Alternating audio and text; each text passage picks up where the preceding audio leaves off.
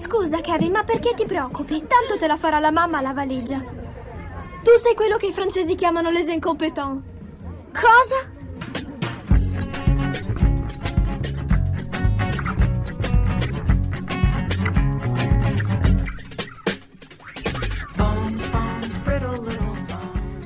Ciao gente, episodio 38 degli incompetenti, il podcast di cinema che non è solo un podcast ma anche uno stile di vita. Io sono Andrea Basti, con me ci sono eh, Lorenzo Bertolucci, detto La Tigre. Somebody once told me the world is gonna roll me. e Francesco Chignola, detto La Montagna. Ah, ok, bene, ciao. Mi piacciono questi nuovi nomi che ho preso? Per me va benissimo, sì. Da oggi in poi sarete noti con, con questo. D'ora in poi, d'ora in poi se tu ti rivolgi a noi devi dire montagna, dimmi La, cosa ne pensi. esatto, sì. Adesso è ancora presto, Anzi, si l'introduce. Ma la La montagna nel senso che è una, una montagna in particolare o la montagna come, No, come destinazione come di vacanze? L'idea, ecco. li- diciamo l'idea No, platonica di montagna. Ok. È un luogo dello spirito più che altro. Mm. Bene, come vedete siamo belli carichi perché siamo tornati al cinema, quindi ci voleva insomma un rientro col botto. Ah, sì. Eh, Ma partiamo con un film che al cinema non lo ha visto, nonostante forse lo avrebbe meritato, non so, ce lo dirà eh, il nostro amico Tigre. Non ce la faccio più già, è terribile, me ne troverò di migliori. Eh, si tratta ovviamente di Luca, l'ultimo film della Pixar. Ovviamente. Lorenzo. Ovviamente. Da questa presentazione si era capito che si parlava di Luca, il nuovo film della Pixar, il primo film della Pixar da un po' di tempo a questa parte che si prende la briga di raccontare una, una storia divertente e non di partire da un concetto che fa sentire molto intelligente il suo sceneggiatore e poi farci sopra delle puttanate informi. Iniziamo già con le polemiche. No, no, no, questa Beh, era la parte eh, eh, Gentile. introduttiva. introduttiva. E poi si sa che Soul non è stato fra i miei film preferiti della Sì, Pixar sì, e sì. dell'anno scorso. Si, Eh, notava. Sì, si parla di un film di Enrico Casarosa, il nostro amico, perché è di Genova come noi tre, Bella Andy. esatto, come, come Andrea vi ha dimostrato. Tra l'altro Andrea non hai, non hai un soprannome, cioè sei stato mo- così generoso nel Eh, darceli, adesso- ma non ne hai voluto uno per Il te. genovese. Il genovese. Esatto. Strano che, strano che abbiamo il genovese, ma eh, di Luca devo parlare io, che è diretto da Enrico Casarosa, che ha nove anni più di me, ma è emigrato da Genova negli Stati Uniti a cercare il sogno americano, l'ha trovato, ha fatto lo story artist, storyboard prima e poi story dopo per tanti film sia di Sony, credo. Di cos'era? Di chi era Robots della Sony? Mhm. E poi e Pixar. Ratatouille ha iniziato, no? Sì, ecco, quel, quel periodo Pixar. lì più o meno. Ha diretto anche un corto eh, che si chiamava La Luna che stava prima di, di Brave e quindi io ho visto ma non mi ricordo assolutamente e che eh, avrei potuto andare a rivedermi se fossi stato un podcaster eh, completista, ma come sappiamo io sono Ma tigre. Ti chiamiamo la tigre Esatto, non per altri non la, la tigre completista. Di cosa parla? E quindi poi è arrivato a, a guadagnato abbastanza prestigio in Pixar, considerando quanto ne ha perso Lasseter, probabilmente chiunque si presentasse poi gu- guadagnava di, di conseguenza prestigio. Abbastanza prestigio già da dirigere il suo, il suo film, era già stato capo head of story per eh, The Good Dinosaur, eh, il mondo di Arlo, che eh, credo non, non si sia messo più in curriculum per, per- per buoni motivi, e ha deciso poi, quando gli hanno dato il, il film, diciamo, minore, perché ora la Pixar tende un po' a fare il film, il filmone che vuole l'Oscar e poi invece quello un po' più, un po' più sotto, sottotono. E a lui è toccato questo sottotono come, come promozione, non certo come, come bellezza del film. L'ha ambientato, eh, gli- diamogliene merito, nella nostra regione, che è anche la sua, che è la bella Liguria. È un film quindi Pixar ambientato in Liguria e siamo il podcast che ha più ragione in tutto il mondo di parlare a ragion veduta di Luca in quanto noi siamo italiani e eh, una buona parte dei podcast mondiali invece non sono italiani. Posso confermarlo io che seguo un po' la scena, scena, non moltissimi sono- podcast non, sono, non sono italiani. italiani. Noi sì, e Casarosa pure, e, e questo film è ambientato in Italia, quindi possiamo dire se il film è bello o meno, se è realistico o no. Sì, la risposta è sì, è un film molto bello ed è, è ambientato effettivamente in Liguria. La storia non ve la dico perché già abbiamo detto un sacco di puttanate, poi comunque il film l'avete probabilmente visto. Dico solo questo, a me il film è piaciuto tanto, tanto, tanto, eh, nonostante sia appunto un film che verrà probabilmente considerato secondario nella filmografia della Pixar, non è tra quelle cose che cambiano la storia dell'animazione o che eh, pretendono, vorrebbero tanto, tanto, tanto forte cambiarla. È un, un film che si inserisce in un solco già stabilito, eh, è una storia che abbiamo visto tante volte, quella del giovane che per eccesso di amore e di protezione si, si trova un po' le ali tarpate dalla, dalla famiglia che comunque vuol- gli vuol bene, ma lui vuole scoprire di più, vuole vedere il mondo e vuole una vita che sia rispondente alle sue passioni, ai suoi talenti, alle sue attitudini.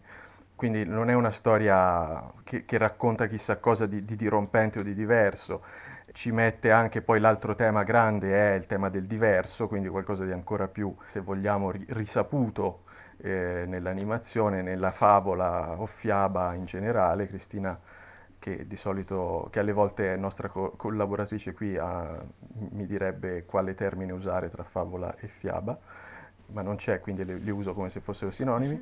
Intercambiabili. Eh, Sì, anzi, eh, Cristina ha detto di dirvi che sono termini assolutamente intercambiabili. Salve, la salutiamo.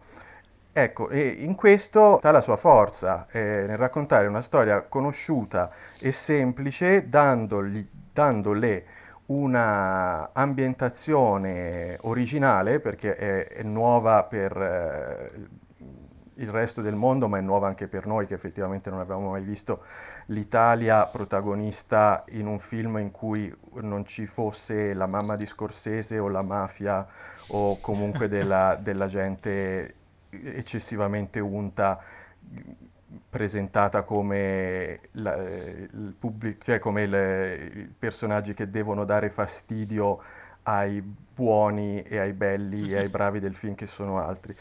Qui ci sono degli italiani umani e non umani anche, ma comunque liguri, sono liguri anche i tritoni, eh, che eh, fanno cose eh, magari un, un filo pittoresche, ovviamente, così come pittoresco era il Messico in Coco, ma non, non offensivo, non ridicolo, non trito, non, eh, eh, non, eh, non fastidioso, eh, in un'Italia rappresentata in maniera tutto sommato quasi filologicamente corretta, eh, in un passato idealizzato, perché vediamo pubblicità con la grafica anni 50-60, ma ci sono treni a vapore e in generale uno stile di vita quasi da eh, immediato dopoguerra, mi viene da dire.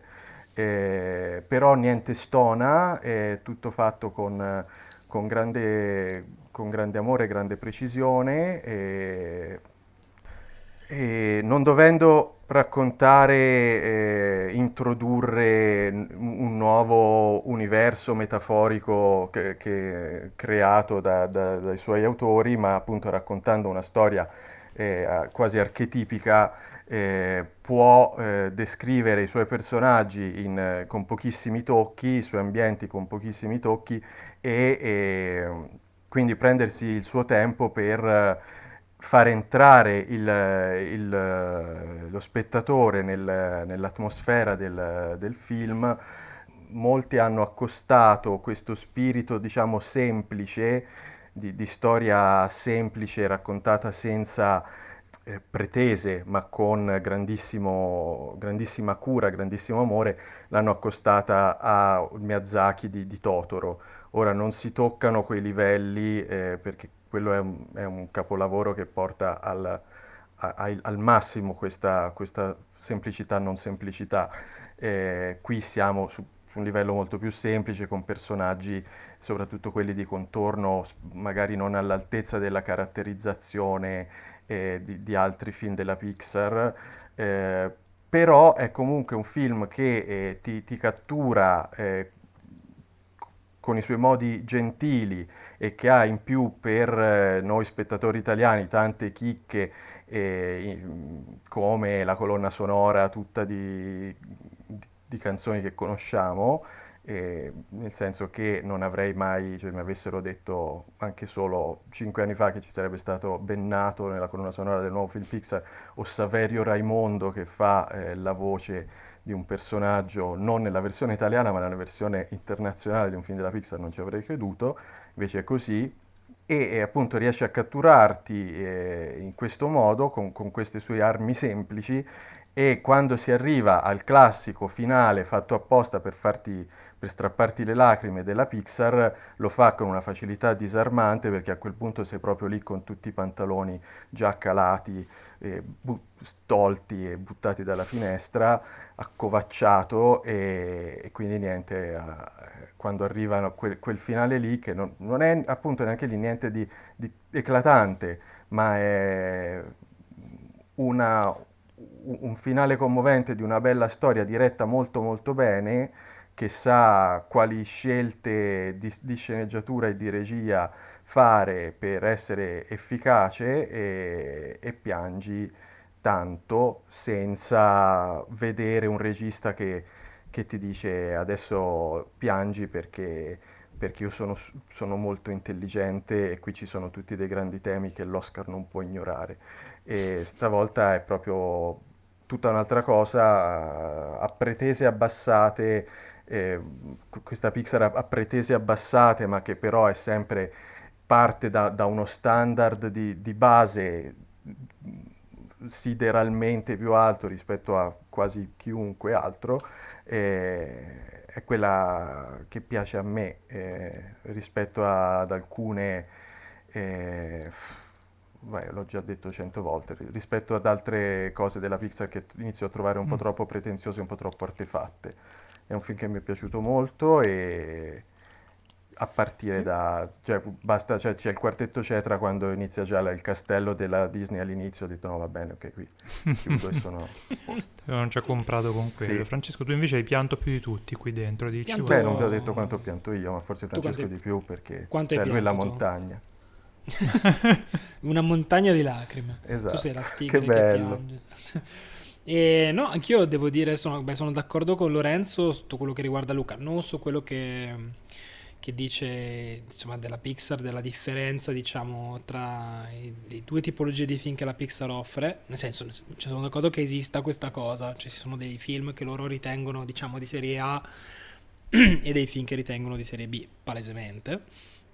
Questo fa parte della serie B, eh, però stiamo parlando della serie B della più importante casa di produzione di animazione al mondo e, e quindi è sempre cioè, un livello altissimo e anche la promozione comunque è degna, però questo è un film che comunque non si sono neanche, pur, pur essendoci una riapertura delle sale, non si sono neanche sprecati di ipotizzare di farlo uscire nelle sale, mm. non l'ho fatto uscire su Disney Plus, comunque è una piattaforma su cui stanno investendo tantissimo, però questo la dice abbastanza lunga. Detto questo, a me le due anime della Pixar piacciono entrambe, anche se... Ehm, per esempio io non ho visto ancora Onward, non so per quale motivo. ehm, in realtà questa linea mi interessa teoricamente di meno, ovviamente su Luca mi sono buttato immediatamente e devo dire che sono contentissimo perché è tutto quello che dice Lorenzo e di più. Ehm, è un film che mi ha... Ehm, mi ha stupito proprio per questa, per questa semplicità, per questa eh, come dire, è un film molto asciutto, fatto di poche cose eh, che eh, ti entra sotto la pelle. Ehm, e io veramente ho passato gli ultimi dieci minuti a trattenere un groppo di pianto che poi dopo è esploso alla fine, ma non, cioè, non, chi non l'ha visto, tre persone al mondo che non hanno ancora visto, non pensino che ci sia un finale appunto che ti, che ti strappa le lacrime in cui qualcuno muore da una scogliera o cose di questo tipo, ma è proprio quando piangi perché una cosa è bella, come dire, no? Eh, capita alcune volte, mi, capita, mi è capitato nella mia vita piuttosto spesso con le cose della Pixar e anche de, con delle cose della Disney, cioè di piangere perché una cosa era bella. E è una sensazione che trovo stupenda. E cioè, poi in questo caso mi sembra che fosse un pianto più che come catarsi, proprio come un tirare le fila, cioè alla fine Sì, si sì, sì, raccoglie quello che ha seminato e per questo mi è sembrato più eh, meri- meritato come pianto rispetto a robe un po' no, più ricattatorie, cioè l'è guadagnato quel pianto lì. Sì, cioè il film è, molto chiaro, cioè solleva dei, dei- dei temi e racconta delle storie. Questi personaggi sono mh, dei personaggi in cui è facile riconoscersi, ma non nel senso che ci identifichiamo, nel senso che fanno parte di una tradizione narrativa ehm, molto, eh, molto eh, cementata, dico parole a casa stasera, No, no, no, e quindi, cioè, e quindi, è, è e proprio quindi- il classico viaggio esatto, dell'eroe proprio. Esatto, e quindi alla fine eh, è perfettamente rotondo in questo. Ehm, eh, tra l'altro mi piace il modo in cui si inserisce molto, in modo piuttosto sottile anche nella tradizione del canone Disney e, e nella tradizione Pixar perché ci sono delle cose che a me per esempio hanno ricordato tant- ci sono delle cose che sono quasi una citazione della Sirenetta, soprattutto nella prima parte del film ci sono delle cose e un, un po' tutto lo scheletro narrativo mi ha ricordato un po' la ricerca di Nemo, per esempio. Però ha una sua personalità ehm, che lo, lo- lo discosta molto da quello che la Pixar ha fatto fino adesso. Secondo me è una strada, è una strada interessante anche per il futuro. Io so che Casa Rosa sta già mh, pensando a un possibile seguito. ehm, e sicuramente sono personaggi che mi piacerebbe rincontrare un'altra volta. E anche perché il film, pu- purtroppo, e lo dico stranamente perché io sapete che sono per i film brevi, è un film che dura abbastanza poco, eh, però mh, credo che sia alla fine la durata giusta. Ehm, proprio per il suo essere un film molto contenuto, molto insomma, che, che fa quello che non, non, non strafà, non strafà mai. E sono sicuro che rivedendolo due o tre volte nel corso della mia vita lo apprezzerò sempre di più. La prima volta sono stato un po', ho- ce l'ho guardato anche con un occhio un po' critico, non nel senso che cercavo il pelo nell'uovo, ma che ero interessato a vedere come cavolo avrebbe fatto a fare una cosa così italiana in un contesto così americano. E eh, nel momento in cui dopo mezz'ora, 40 minuti ti rendi conto che ci è riuscito perfettamente, a quel punto ti lasci un po' più andare e ti godi lo spettacolo e a quel punto poi lo spettacolo ti trascina e quindi forse vederlo in modo più rilassato, godersi più la storia sarà, sarà ancora più bello. Comunque, cioè, applausi, che dire, bello. No, poi secondo me la cosa che è riuscita rispetto, che, che più temevamo forse tutti, era la rappresentazione dell'Italia e il fatto che per quanto ci siano effettivamente degli stereotipi, robe un po' facilone, col fatto che c'è un filtro che è quello palese della, della memoria dell'autore, cioè si vede che è, un- è un'Italia idealizzata ma perché è, di un, è frutto di un, di un- di un filtro infantile, per quello secondo me lo avvicina più ai film di Miyazaki, a un, a un- a un Totoro, perché si vede che quello che stai respirando, quello che stai vedendo è ad altezza bambino che sta ricordando la sua infanzia. Certo. Questa cosa è palese da subito e secondo me funziona anche molto bene e rende potabile anche delle cose che magari a noi un po' hanno rotto i coglioni, perché ci sono un po' di quelle cose che a noi hanno rotto i coglioni del- dell'Italia al cinema, però devo dire che appunto sono rese potabili dal fatto che si vede che una persona che pur avendo le rese eh, digeribili per, per un pubblico internazionale, però ha investito del, del- del suo, del personale nel film. Sì, E sì. questo secondo me lo avvicina a, un- a un Totoro, perché ovviamente sia come qualità che come ambizioni siamo un po' da, da- da tutt'altra parte. L'altro collegamento che si vede fare spesso, non so quanto ha ragione, è quello con eh, Call Me By Your Name, perché comunque eh, sia per eh, il fatto che alla base del- della storia del film ci sia questa amicizia molto forte tra due mh, ragazzini in questo caso, che in altri tempi magari avremmo identificato, in tempi più brutti di questi, avremmo identificato come bromance quando si usava questo termine orribile per, per farlo, e che eh, secondo me dà, c- c'è quell'elemento lì che dà un, un certo spessore, eh, io ho scritto su Letterboxd da, da- da cinema europeo, cioè c'è un, Mhm. un gusto che non è il classico della Pixar, che non so quanto arrivi a tutti gli spettatori o arriva a noi che siamo abituati magari a, a- a un film non- che non sia figlio di un'egemonia culturale americana. Secondo me quella, quella- quella qualità c'è e gli dà un, una- uno sprint in più. Per il resto sono d'accordissimo con voi, cioè l'unico, diciamo, tra virgolette, problema di questo film è che ha una struttura narrativa veramente sem- semplicissima, cioè sai già la traiettoria del, del, racconto dove andrà a finire e eh, ci va senza sbandare neanche di un momento, con i tempi giusti e coi modi che, che ti aspetti. Personalmente sì, anche se, anche, se, anche se, per esempio, c'è un momento che ovviamente non spoileriamo perché i quattro gatti che non hanno visto, che mi ha colto, è un momento in cui eh, non posso dirlo, vabbè. No, Quel momento lì è un po'. C'è un momento un po' dark. Non, cioè, non dark nel rapporto tra i due protagonisti. Che in realtà poi è una cosa che ah, su, sì. cioè, capita stesso nelle. Però è un momento che io ho trovato fortissimo, cioè molto drammatico. Però anche e, quello cioè, rientra drammatico, appunto eh, nel, no, nel, sì, rientra, nel monomito, sì, insomma, c'è, c'è sempre. Strutturalismo che conosciamo bene, però sì. eh, è capace comunque anche di non è. Cioè, sembra che ne parliamo come di una cosa comunque una, una leggerina, eccetera, però in realtà no, va abbastanza a fondo nel, nel, nel, raccontare questo rapporto che poi diventa un rapporto a tre. Io sono con, contento che tutte le materiali promozionali, trailer che avevo visto non mi avevano detto praticamente niente del film.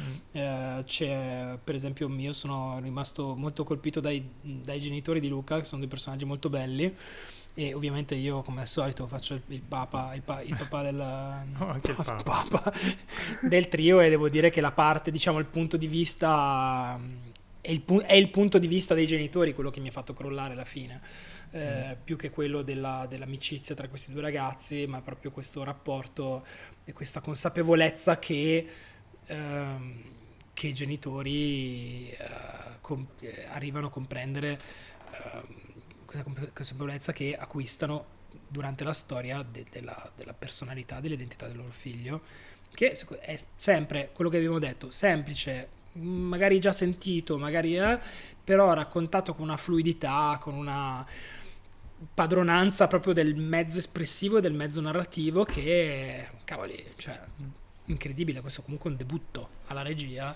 in tutto e per tutto, sì, sì. saltiamo corti, io tanto uno che ha fatto tanta gavetta, tanti lavori, però questa è la sua prima regia e cavoli, non è niente... Mm-hmm.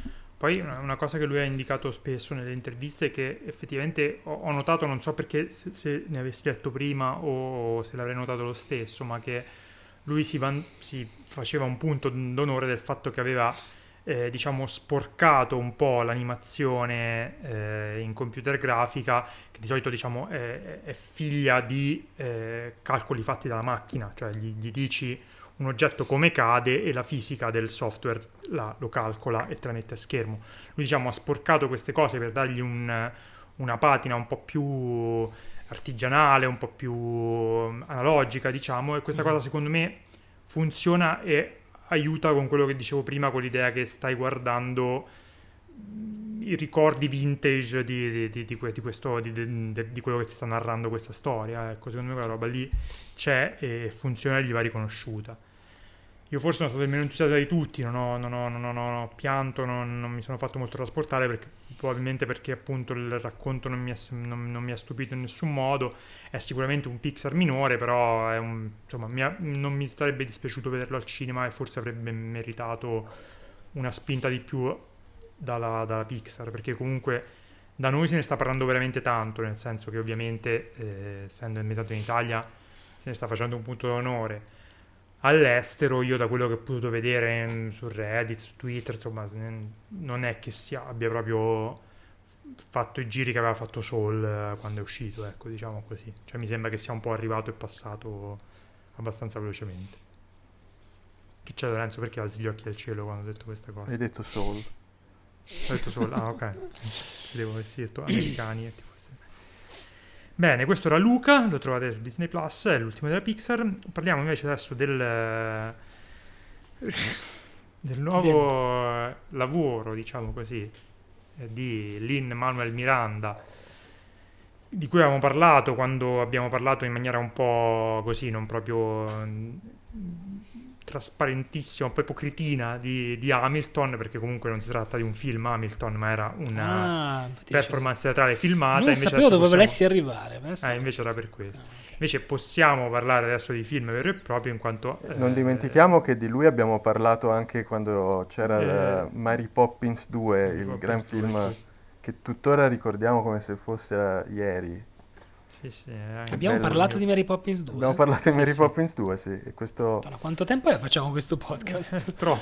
E quindi parliamo di questo di Moe Miranda che stavolta diciamo aveva firmato la Mary Poppins la- 2, eh, non Mary Poppins, perché Mary quello Poppins si sarebbe 2, no, lì stato... non, eh, non era nato credo quando No, c'era infatti, nemmeno noi. 1. Va bene, si tratta ovviamente parliamone. di In the Heights e vai Francesco parlacene Allora, In the Heights è ehm, un musical tratto da un musical, tratto da un musical teatrale.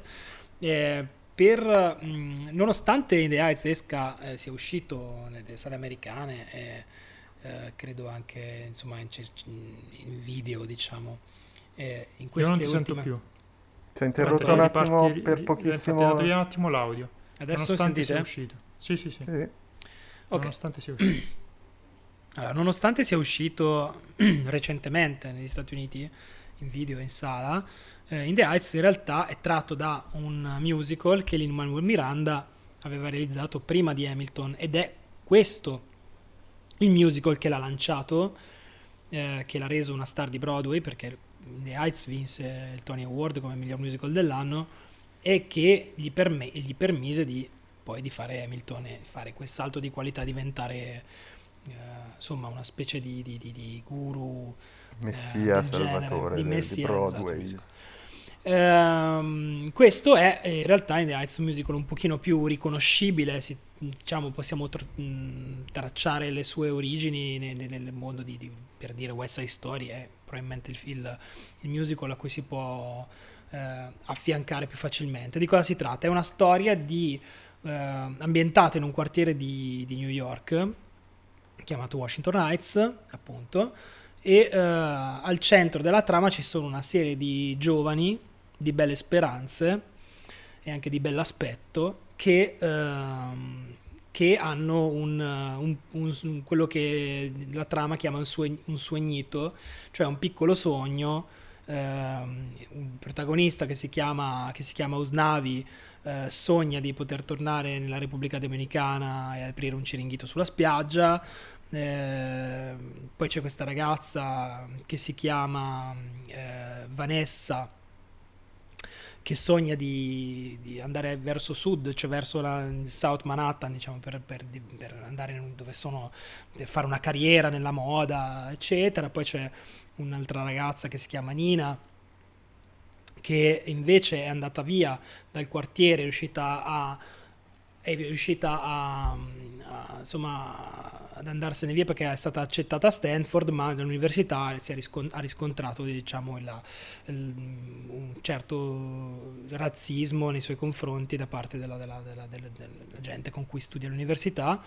E poi c'è il quarto, il quarto protagonista, è Benny, che è eh, oltre che eh, l'ex fidanzato di Nina, e e soprattutto questo suo ruolo nella storia in realtà, e, mm, lavora per il, il padre di Nina in una, in una società che fa mm, di- Taxi. taxi fondamentalmente.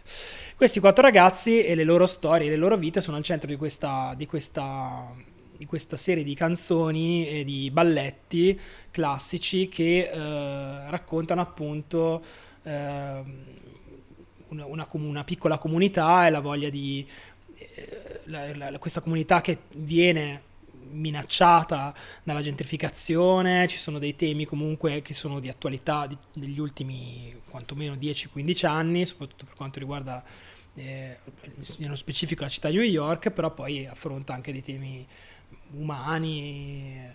Eh, il film è diretto da John Chu, che è il regista di Crazy Rich Asians, e eh, Lin-Manuel Miranda comunque fa parte della produzione del film, è, è tra i produttori del film, si ritaglia un piccolo ruolo, eh, che è quello del venditore di, come si chiamano, caro Lorenzo? Paragua Piraguas. Di Piragua. Piraguas, che sono praticamente delle, gra- delle grattachecche, mh, fondamentalmente. Canta una canzone sulle, sulle granite lui. Canta una canzone sulle granite, esatto. E eh, insomma, questo è. Allora, il film è chiaramente eh, pensato, cioè pensato, ideale per chi ama eh, questo, tipo di, questo tipo di prodotti, anzi, per chi ama di prodotti è una manna dal cielo perché ci sono canzoni stupende, eh, alcune delle quali sono delle, insomma, delle ballate, alcune sono invece delle, delle, dei, dei, dei, dei, rap fatti con quello tipico stile che poi abbiamo riconosciuto, conosciuto meglio con Hamilton di scrittura di Lin-Manuel Miranda, quindi pieno di rime interne, di giochi di parole, di virtuosismi di questo tipo e poi in generale le sonorità eh, della, della, della, serie ovviamente si rifanno a tutto il mondo del centro e Centro America, Sud America, in particolare dei, eh, dei paesi da cui provengono i protagonisti di questo film.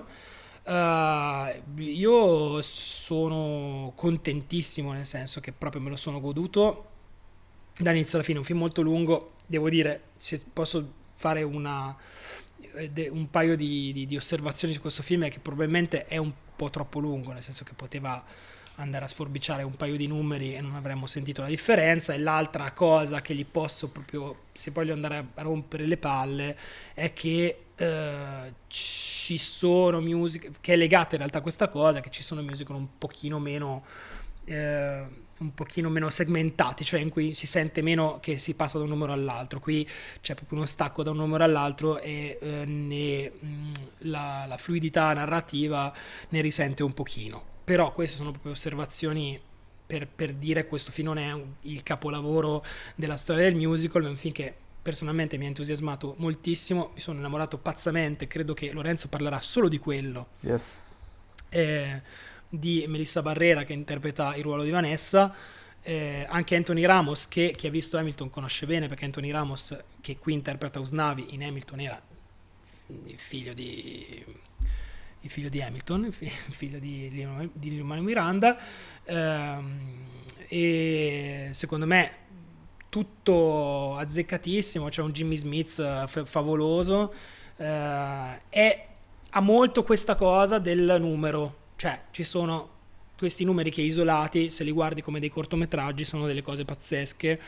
Mm, un po' meno organico se volete, però ripeto, io un, cioè un musical così ehm, trascinante da potermi vedere comodo in casa mia, lo aspettavo da un sacco di tempo e eh, sono molto contento che sia stato fatto. È un film che è stato in una sorta di development hell per un sacco di tempo, perché io mi ricordo che, insomma, quando ho sentito per la prima volta parlare di In the Heights diversi anni fa, eh, si parlava già di una versione cinematografica, eh, il musical è di tipo, credo 14 anni fa, eh, ci ha messo 14 anni perché a un certo punto era diventata una cosa intoccabile che non voleva fare nessuno, credo che, credo che Hamilton abbia aiutato anche questo, abbia aiutato questo film a uscire un po' dal mondo so- di, di Broadway che se, è spesso un pochino anche un po' una setta, invece ora è diventato diciamo patrimonio collettivo.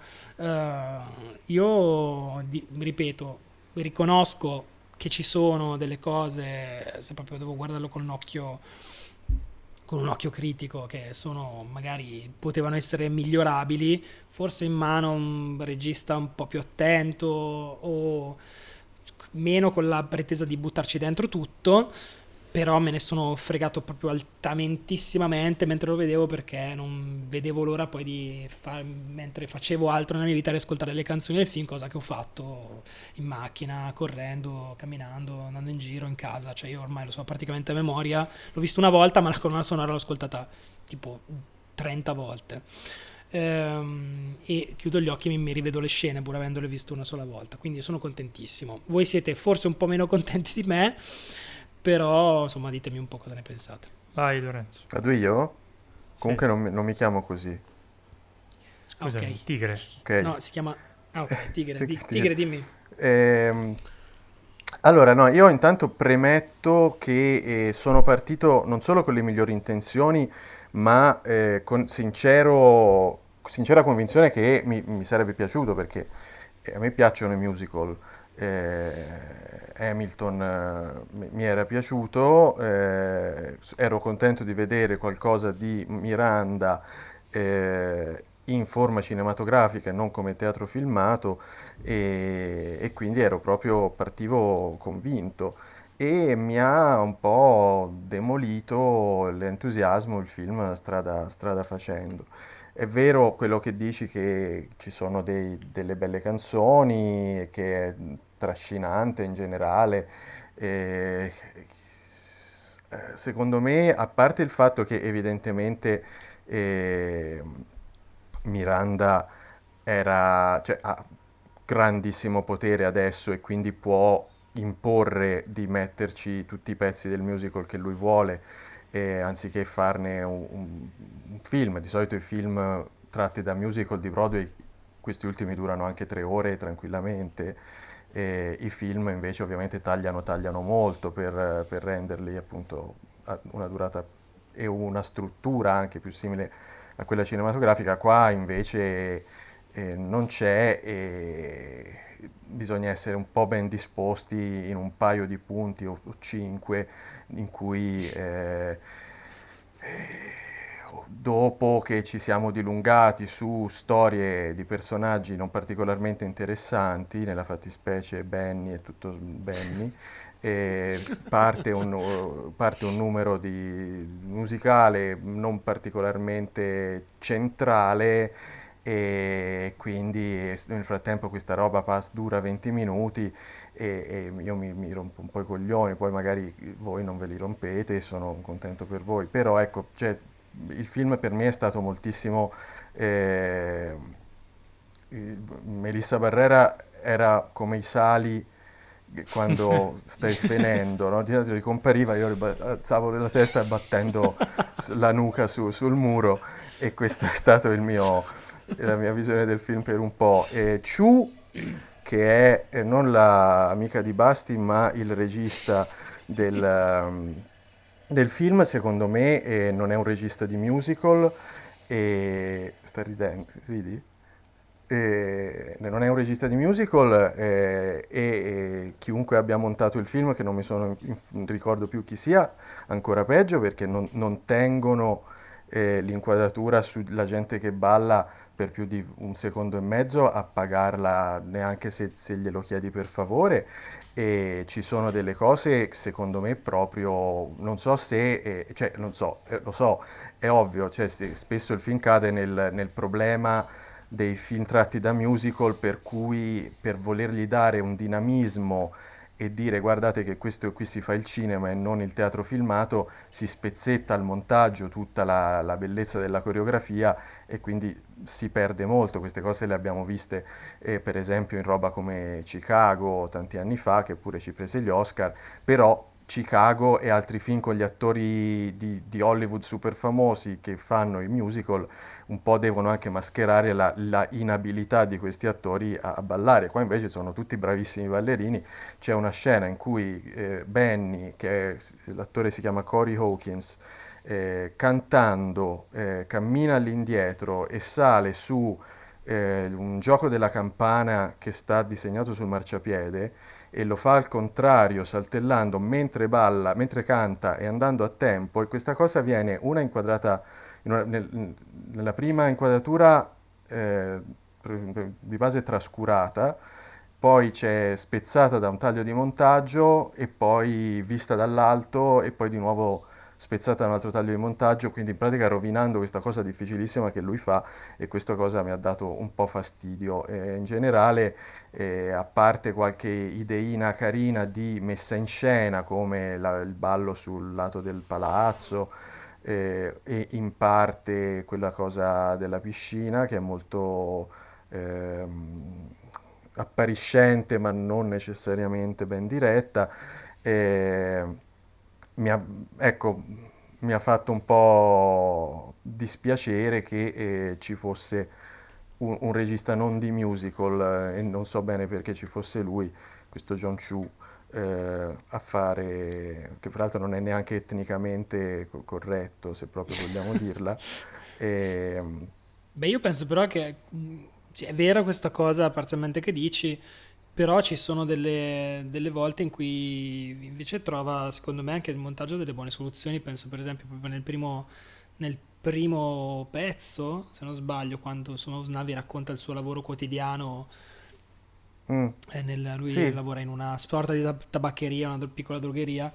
eh, c'è questa invenzione per cui una cosa che viene semplicemente cantata, raccontata nel musical, ehm, cioè diciamo la routine sua giornaliera viene fatta attraverso il montaggio esatto. in modo secondo me molto divertente e, efficace. Ci sono qui, diverse queste, sì, di queste soluzioni. Perché è un, è un regista di film e quindi una scena narrativa eh, ben, può essere ben diretta, una scena di mostrare ballo, la diciamo. coreografia diciamo. di ballo invece secondo me non lo è quasi mai.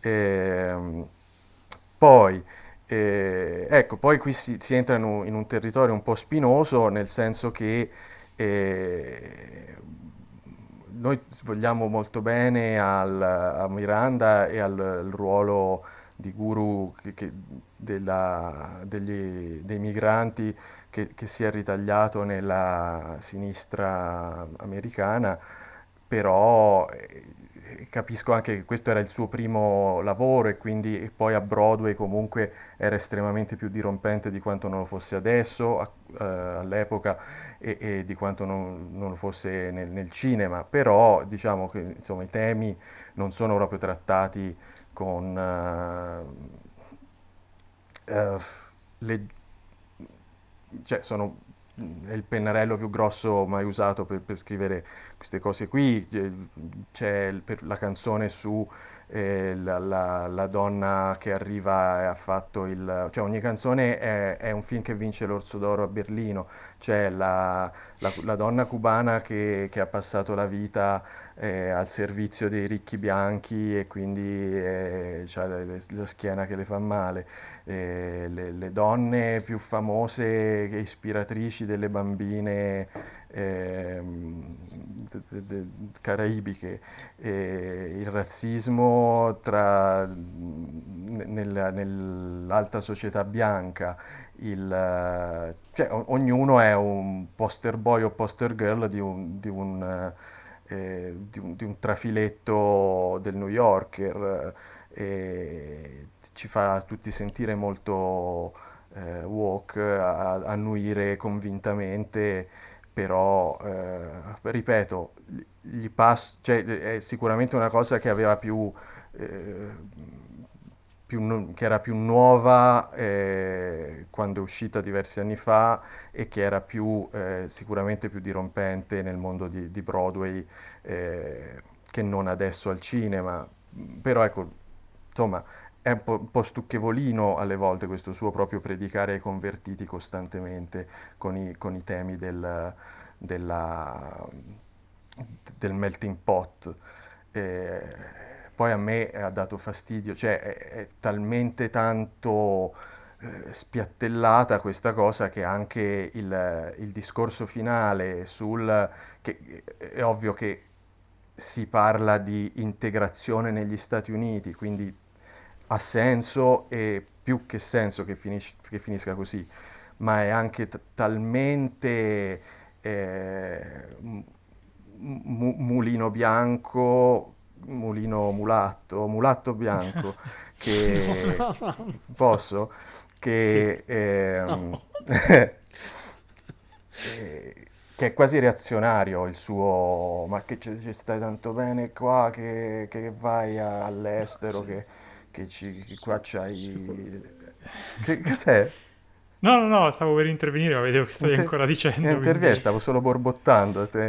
no, dicevo, cioè, seco- secondo me cioè, si vede che è invecchiato molto male, perché comunque se pensi che aveva scritto quel finale lì e questo film qua nell'epoca Obama e da lì a poco sarebbe arrivato Trump, capisci come insomma sia stato un po' insomma, poco lungimirante. Ecco. Io poi ho un personale antipatia per eh, Lin Manuel Miranda che mi aveva portato ad avere dei pregiudizi su questo film che in realtà appunto essendomi posto veramente molto male nei confronti di questo film in realtà quando l'ho visto mi sono anche mediamente divertito è vero quello che diceva Lorenzo che eh, diciamo in, in, la regia non è molto adatta a star dietro a dei numeri eh, di balletto così sulla carta e quelli che si riescono a intravedere in realtà così magni, magnificenti, magniloquenti, magnificenti. E, però comunque sono molto molto divertenti, cioè il pezzo iniziale, il pezzo della piscina sono mh, ti scaldano abbastanza, cioè mm, facevo, ballavo seduto sulla, sulla, sul, sul Anche il divano. carnevale del barrio ti è piaciuto? Sì, sì, molto. E... Però sì, non è sul re- piaciuto. No, non ho detto niente. Ok, vabbè. Sul, sul resto sì, mi ha, mi ha dato particolarmente fastidio quando proprio fanno proprio le- l'elenco delle figurine di riferimento della comunità latinoamericana, per cui c'è Frida, Rigoberta, che le chiamano per nome e fanno vedere Murales, una roba di, un- di un'ingenuità e di una tristezza in- infinita. Poi ovviamente non siamo noi il target di quella roba lì, magari serve per dare un... eh, Vabbè, è rappresentazione alla fine. Sì, un senso di rappresentazione, di identità, sì, eh. secondo me c'è sempre quel problema che poi rimane molto sulla superficie del problema e non scava mai in fondo. Ma perché è un poi, musical di appunto- Broadway, non è un film. Sì, ma anche perché di- Lin Miranda che è convinto che in sé l'America sia comunque salvabile, cosa che per me non è. Però, questo è un a parte le mie, le mie inclinazioni, È esatto. una però- tara tua questa. No, no, infatti lo dico, cioè, senso, eh, Però, a parte tutto, mi sono divertito, poi non ho molto da dire perché non sono proprio esattamente il target in nessun senso di questo film, però devo dire, mi è piaciuto più questo che Hamilton, per dire, proprio t- tutta la vita. Perché quantomeno le canzoni sono più belle, ci si diverte di più ed è meno, sta meno sul predellino a predicare, secondo me, cioè è più ingenuo, è più vecchio come, come- come idea di eh, mh, conciliazione politica rispetto a quella, alle che faceva Hamilton, che invece cercava di parlare con la storia dell'America in maniera più larga, questo invece parla di una comunità e de- de- di persone eh, più che di temi eh, rispetto, rispetto invece di Hamilton e questo l'ho, l'ho apprezzato di più diciamo Eh, poi appunto questo è un film e quell'altro lo era un po' meno quindi per me è abbastanza promosso nonostante non sia esattamente il pubblico di, di riferimento di questa roba Ok, abbiamo parlato, ora parliamo di Melissa Barrera.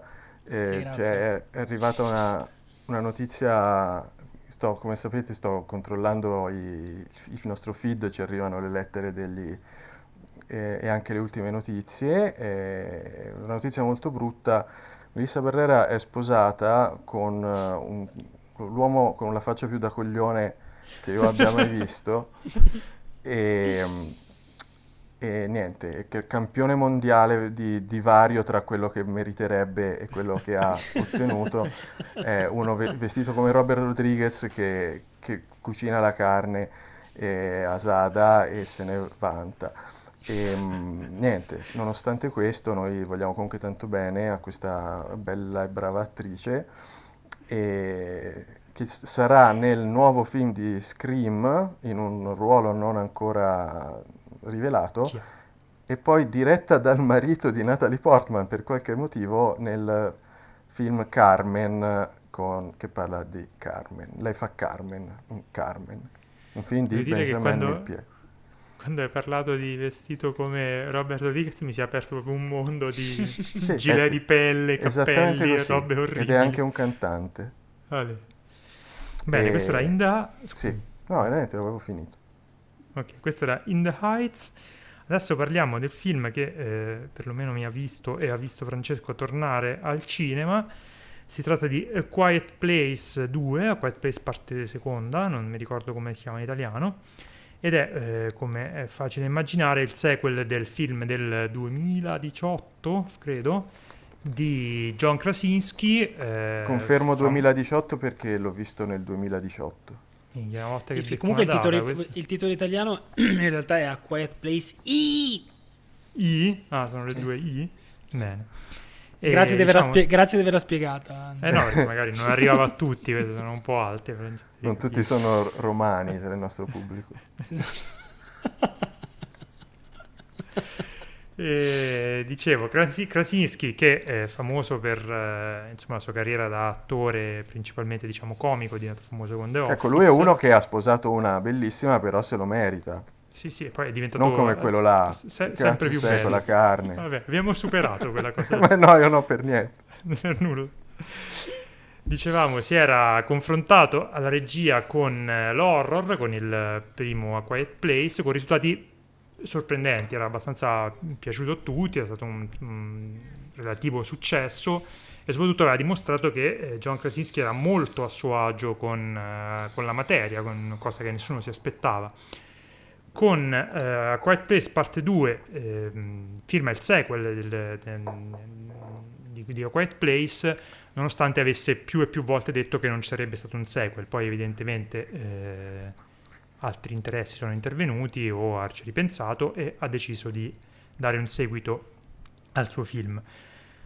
Allora il film parte per me con una, col botto, è stato forse il più bel bentornato in sala che mi potesse capitare, perché c'è questo prologo che ha, diciamo, due funzioni, quello di eh, raccontare un po' il background e fare un riassunto di quello che più o meno, insomma, accennare a quello che è successo nel, nel, nel primo film e eh, far vedere che Krasinski il tocco ce l'ha ancora. È un, sono un quarto d'ora pazzeschi di tensione gestita benissimo, con dei mh, mm, piani sequenza efficacissimi che ti tengono veramente col fiato sospeso e che subito ti fanno in, in, rientrare in quell'atmosfera assolutamente eh, pazzesca che aveva il primo film, che funzionava benissimo.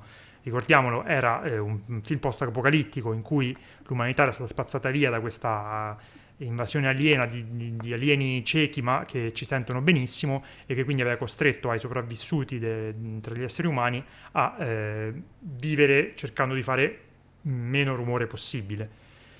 E ci ributta questo prologo subito in questa, in questa atmosfera in cui eh, bisogna fare meno rumore possibile, bisogna stare sempre in tensione perché potrebbe arrivare uno di questi alieni e dopodiché dopo questo prologo, ripeto, eccezionale che mi aveva fatto pensare, ok, è un capolavoro, ci sono, hai vinto tu, mi hai, mi hai comprato, il film riparte esattamente da dove il, il primo film um, era finito e riprende la storia questa, della, della, della, famiglia Abbott eh, che deve appunto eh, sopravvivere dopo che la, la, moglie del padre famiglia, interpretata dalla moglie anche del regista Emily Blunt, eh, aveva partorito il terzo figlio, quarto anzi, ehm, si trovavano appunto a, ad affrontare questa realtà per cui non si può fare rumore perché sennò gli alieni arrivano e ti fanno tanto tanto male con un neonato che quindi diciamo uh, si ha poco controllo su quello che può o non può fare. Allora, la cosa intelligentissima secondo me che fa Krasinski è decidere di non fare la cosa scontata, cioè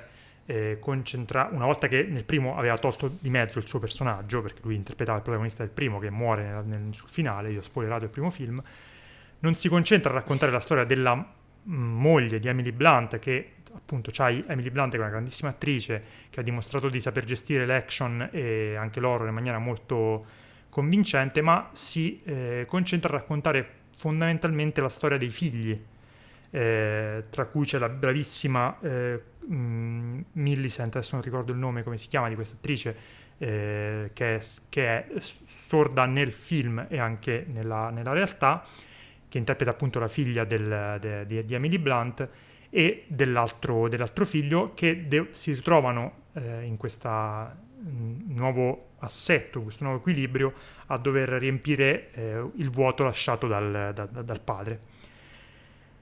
Quello, questa scelta, appunto, secondo me è molto intelligente e rende il film eh, sicuramente fresco e godibile.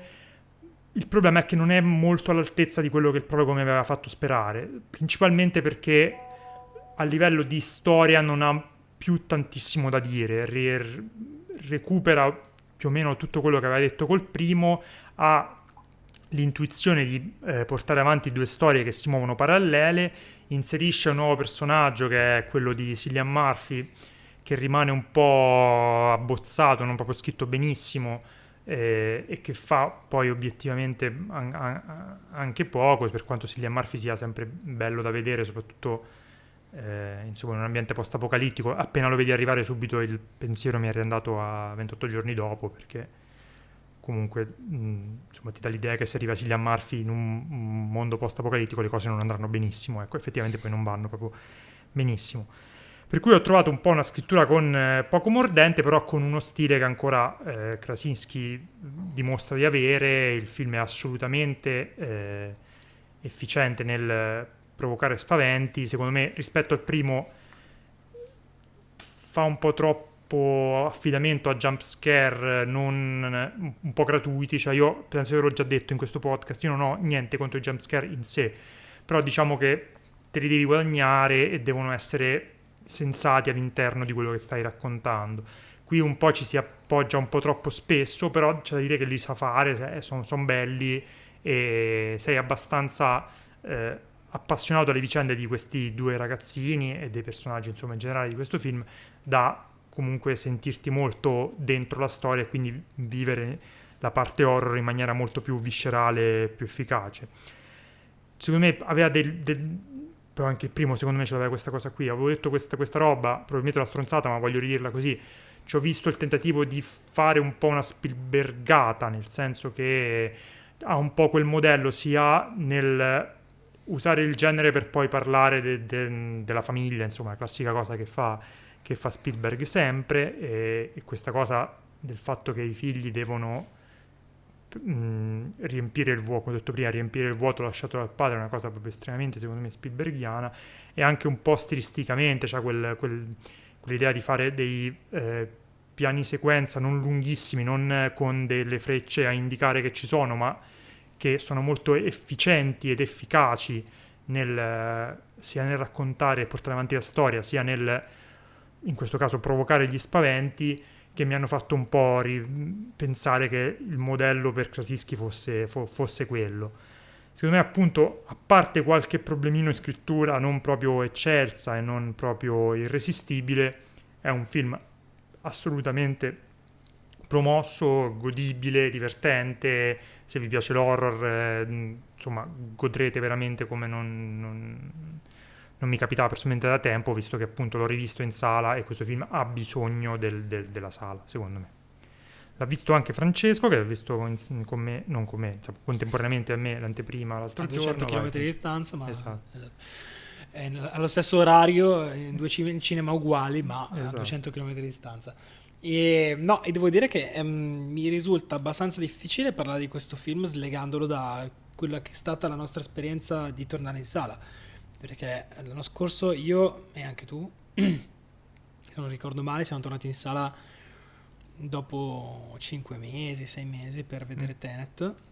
Yes. Um, questa volta sono passati quasi 10 mesi. Mm eh, e l'ho sentita molto di più questa, questa, questa distanza temporale, eh, mi è pesata molto di più, ho fatto più fatica, forse anche per come è strutturata diciamo la, diciamo, la curva pandemica, questa volta ad andare con leggerezza, non so per quale motivo, ho anche vaccinato, tutto il resto, ho preso le mie precauzioni, tutto quello che vuoi però ehm, è stata un'esperienza emozionante di per sé, cioè tornare al cinema è stata una roba che mi ha un pochino anche scosso, sono serio, cioè proprio mi sono, a fine film ero molto emozionato, cioè avevo delle emozioni contrastanti. Eh, e quindi è, mh, mm, mi è difficile dire questo film, ogge- cioè, dare un, una valutazione oggettiva alle emozioni che ho provato durante questo film, perché erano mescolate a tutto questo contesto che è molto complicato eh, personale e collettivo, ovviamente, non ero da solo, in sala c'erano altre 30 persone che molto probabilmente come me tornavano al cinema dopo 10 mesi. Um, Però non è che hanno sentito il bisogno di farci un podcast. Ecco. esatto. sì. esatto. Detto questo, eh, sposo, sposo quello che dice, sposo Basti. Vuoi prendermi? Eh, sì. Eh, sposo Basti per quanto sì. riguarda l, l, l'incipit del film, questi dieci, primi 10 minuti, 12 minuti, non so, di, di, di, di prequel, chiamiamolo così, eh, di, di origin story di, questa, di, questa, questa apocalisse, che sono veramente incredibili. E sono quelli che mh, più o meno avevamo, di cui avevamo visto delle cose nei trailer molti mesi fa eh, e quindi per quanto io sia rimasto colpito eh, come te dalla messa in scena di questi minuti, quello era un tipo di cosa che mi aspettavo da questo film. Cioè, avevo capito che c'era questo elemento, che avremmo guardato nel passato, che avremmo fatto un, come dire, uno stand alone su questa cosa per poi tornare. Era una cosa che avevo intuito. Quindi mi è piaciuto tantissimo, ma mi ha sorpreso uh, forse meno mia, di, quanto, di come l'hai descritto tu. Quello che mi, ha, eh, mi è piaciuto veramente tanto invece è tutta una parte non proprio centrale, più verso la fine del film, diciamo, è una, quella che è la scena madre del film, è una lunghissima sequenza. Eh, non vi dico niente di spoileroso, vi dico è una lunghissima sequenza di montaggio parallelo di tre cose che succedono simultaneamente a tre personaggi diversi che poi diventano due. Um, ed è gestita, è lunghi, dura oh, quanto dura? 25 minuti, so, sembrava infinita, io sto morendo. E eh, secondo me gestita in un modo eccezionale.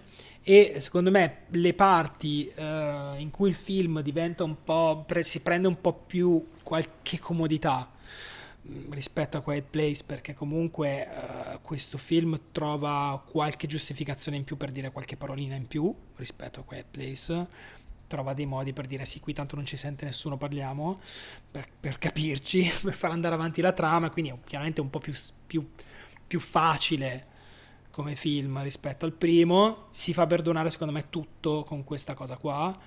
Io, non, ripeto, non so se è il film veramente così teso o sono io che non sono più abituato ad andare in una sala a farmi tirar via in questo modo, perché io, cioè, a parte il fatto che ci sono ovviamente personaggi che fanno cose molto stupide nel film, è proprio il tipico film in cui vorresti strappare la gola a un personaggio per la per le stronzate che fa e ti viene da urlare allo schermo e questo è molto divertente, è una cosa che ovviamente a casa tua.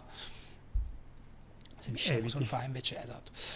Al cinema ti viene un pochino più spontaneo. Comunque secondo me ripeto eh, hai ragione tu nel dire che questo, questo, è un film eh, ricordiamo che questo è un film che è costato quattro volte il primo mm. quindi chiaramente il primo aveva una sua una sua allurda horror indipendente, tra virgolette, sarà costato 15-20 milioni di dollari, questo ne è costato, non so, 80. Si vede che è un film con ambizioni, uno scale un pochino più in scala, potevo dire, in scala un pochino più grande, eh, però ehm, cioè, se uno mi dicesse è tanto più bello, tanto più... cioè, mh, mm, secondo me è un sequel degno del, del primo, eh, con appunto la necessità di, non necessità, la voglia di essere un pochino più semplice da un punto di vista più narrativo e però con delle soluzioni registiche, una gestione in generale della tensione e poi direzione degli attori non è facile dirigere uh, un cast, soprattutto i, i, due ragazzi, secondo me sono fa- favolosi. Eh, Beh, lei, tutto, lei, è bravissima. Lei è bravissima, è bravissima, lei è bravissima, lui è una testa di cazzo. Però, identifico bravo, l'attore col personaggio. Bravo, eh. bravo a fare la testa di cazzo.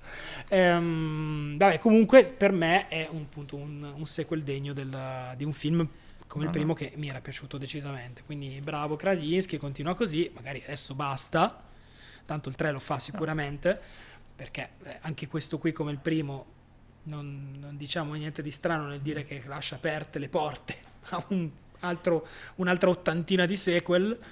Però eh... sai, ti dirò, cioè a me una cosa che ho apprezzato rispetto alla cosa che dicevi sulla scala è che è vero che è un po' la ampia la scala, però diciamo io temevo tantissimo che avrebbe fatto una sorta di Quiet Place Universe in cui ti spiegava la rava e la fava e allargava tanto mm-hmm. eh, l'orizzonte. In realtà rimane una storia piccola, rimane molto addosso sì, alla famiglia. Sì. Legge- non possiamo dire di più, leggermente meno mm. piccola, ecco. Sì, però comunque rimane così. Più ambientazione, cioè, cioè, come tutti i sequel, come tutti i sequel più, ambient- più, soldi vuol dire più ambientazione, vuol dire più set, vuol dire più numeri, vuol mm. dire più, più tutto. Prima, primo, I primi 15 minuti sono costati come tutto il primo mm. film. Tutto il primo, sì, sì, sì.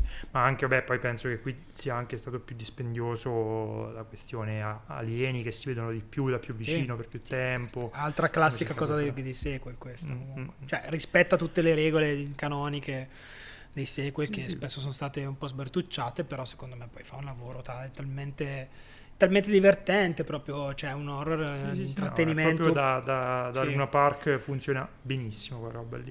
E soprattutto esci dal cinema e dici, ma la pandemia alla fine, da, esatto, andarci peggio. Fare, eh. sì, esatto. Bene, questo era Quiet Place I, Quiet Place parte seconda, Quiet Place 2. Andiamo con un altro film che è al cinema si tratta dell'ennesimo, non li ho contati, ma diciamo l'ennesimo e ultimo cronologicamente eh, sequel di Saw, si tratta di Spiral from the Book of Saw e ce ne parla Lorenzo, poi l'ho visto anch'io e ne parlerò un po' anch'io. Eh, in italiano Spiral trattino l'eredità di Saw. Grazie. Scopro adesso da dalle lettere che ci arrivano dai nostri... Speravi, Dai speravi nostri che si chiamasse, ascoltatori. speravi che Sì. si chiamasse La Spirale. No, Spiral, la spirale era la mia proposta, ma non è, non è stata... A buon fine. Non è, non è andata a buon fine. È diretto eh, da eh, Darren Lynn Boseman, eh, che eh, ricordiamo tutti come regista di un po' di una, una piccola quantità di altri film della serie di Saw, tra cui il tipo il 2, il 3 e il 5, una roba così, tipo, numeri pescati da un sacchettino. E, è un film diretto da lui ed è diretto, è come se fosse diretto, ahimè, anche negli anni in cui Boseman dirigeva questi primi show. Ci sono un sacco di merdate da horror a- cheap degli, anni mezzi 2000, prima metà del 2000, tra cui una serie di eh, accelerazioni rapide con, con stridio di mh, elettronico mh, per indicare le, le- le scene più cruente, tipo da, da lontanino e ci si avvicina e- e su un dettaglio e poi che ci si allontana verso un altro dettaglio, queste robe qui brutte da morire con cui siamo, eh, cioè, che hanno costituito la, la- la nostra eh, tarda adolescenza, eh, la ritroviamo pari pari in questo Spiral che eh, di, di per sé eh, ha una caratteristica molto curiosa che sembrerebbe da lontano, eh, o, o almeno così nelle intenzioni, anche una, non so se di- dire una legittimazione autoriale perché no, però eh, come dire, c'è questo elemento preponderante in Spiral che eh, fa dire, ah, ma forse allora stiamo cambiando un po' direzione e, e- e andando eh, boh, eh, verso un, un thriller più interessante o comunque con delle, eh, un portato di, di- di altro genere eh, che, che dà un valore aggiunto a questo film. Stiamo parlando, eh, e per ora lo dico senza, senza ironia, stiamo parlando di Chris Rock. Chris Rock, il famoso comico americano, nonché eh, famoso anche per tutto sommato non dire di no a film di merda, tipo quelli con eh, Adam Sandler e i suoi amici. ehm, secondo me sono veramente... Sì, purtroppo sì. Sì, lui, Kevin James, eh, questa gente qui. E, Come si chiamava e quello lì? Il più stupido di loro si chiamava... David Spade. No... Vabbè, adesso mi verrà in mente. Va Vai, scusami. prego. E non so perché, ma io e credo mol- anche altre persone, vedendo che c'era di mezzo Chris Rock, addirittura sentendo millantare da persone a caso coinvolte nella produzione, che eh, Chris Rock aveva anche dato un'idea di partenza, un pitch comunque a questo film, avevo pensato, boh, sarà qualcosa di diverso, sarà un- una, una nuova mm, visione di, di questo mondo, vediamo in che modo si sposa questa sensibilità senz'altro molto diversa da quella dell'horror degli anni 2000, come quella di Chris Rock, eh, se davvero ha portato qualcosa, se davvero...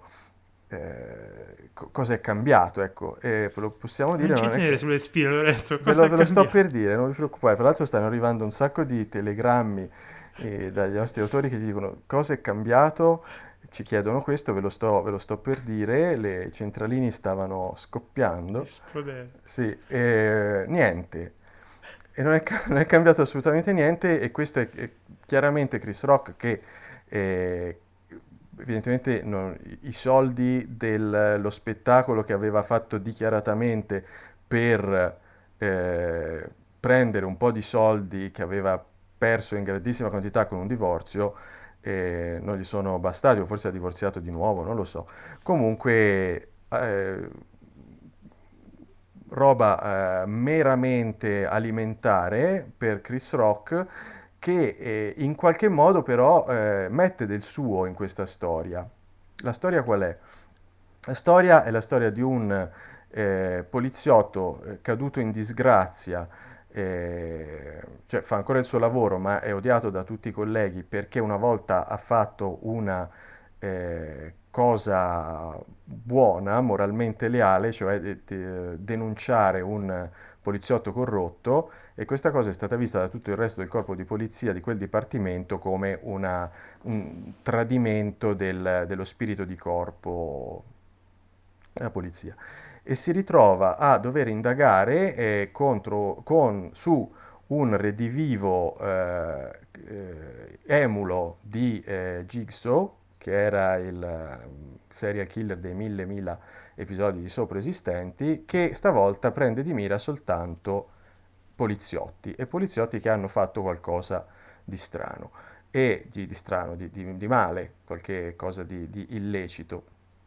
E e li mette ovviamente nelle sue macchinine iper eh, inutilmente complesse eh, che li, li squarta in, in, modi brutti e malsani, ma sempre con queste accelerazioni su micro particolari come se fossimo nel, nel 2005 che rendono tutto eh, assolutamente non orrorifico e privano ogni cosa di tensione avevo detto che Chris Rock ci metteva qualcosa di suo. Cosa ci mette? Ci mette i 5, 4 minuti iniziali più derivativi eh, e più completamente piovuti dal, dal, nulla a ciel sereno che si siano mai visti eh, fuori dal, 2000, da, dal 1993 perché inizia con una, una specie di mini stand-up eh, in un momento di preparazione a una rapina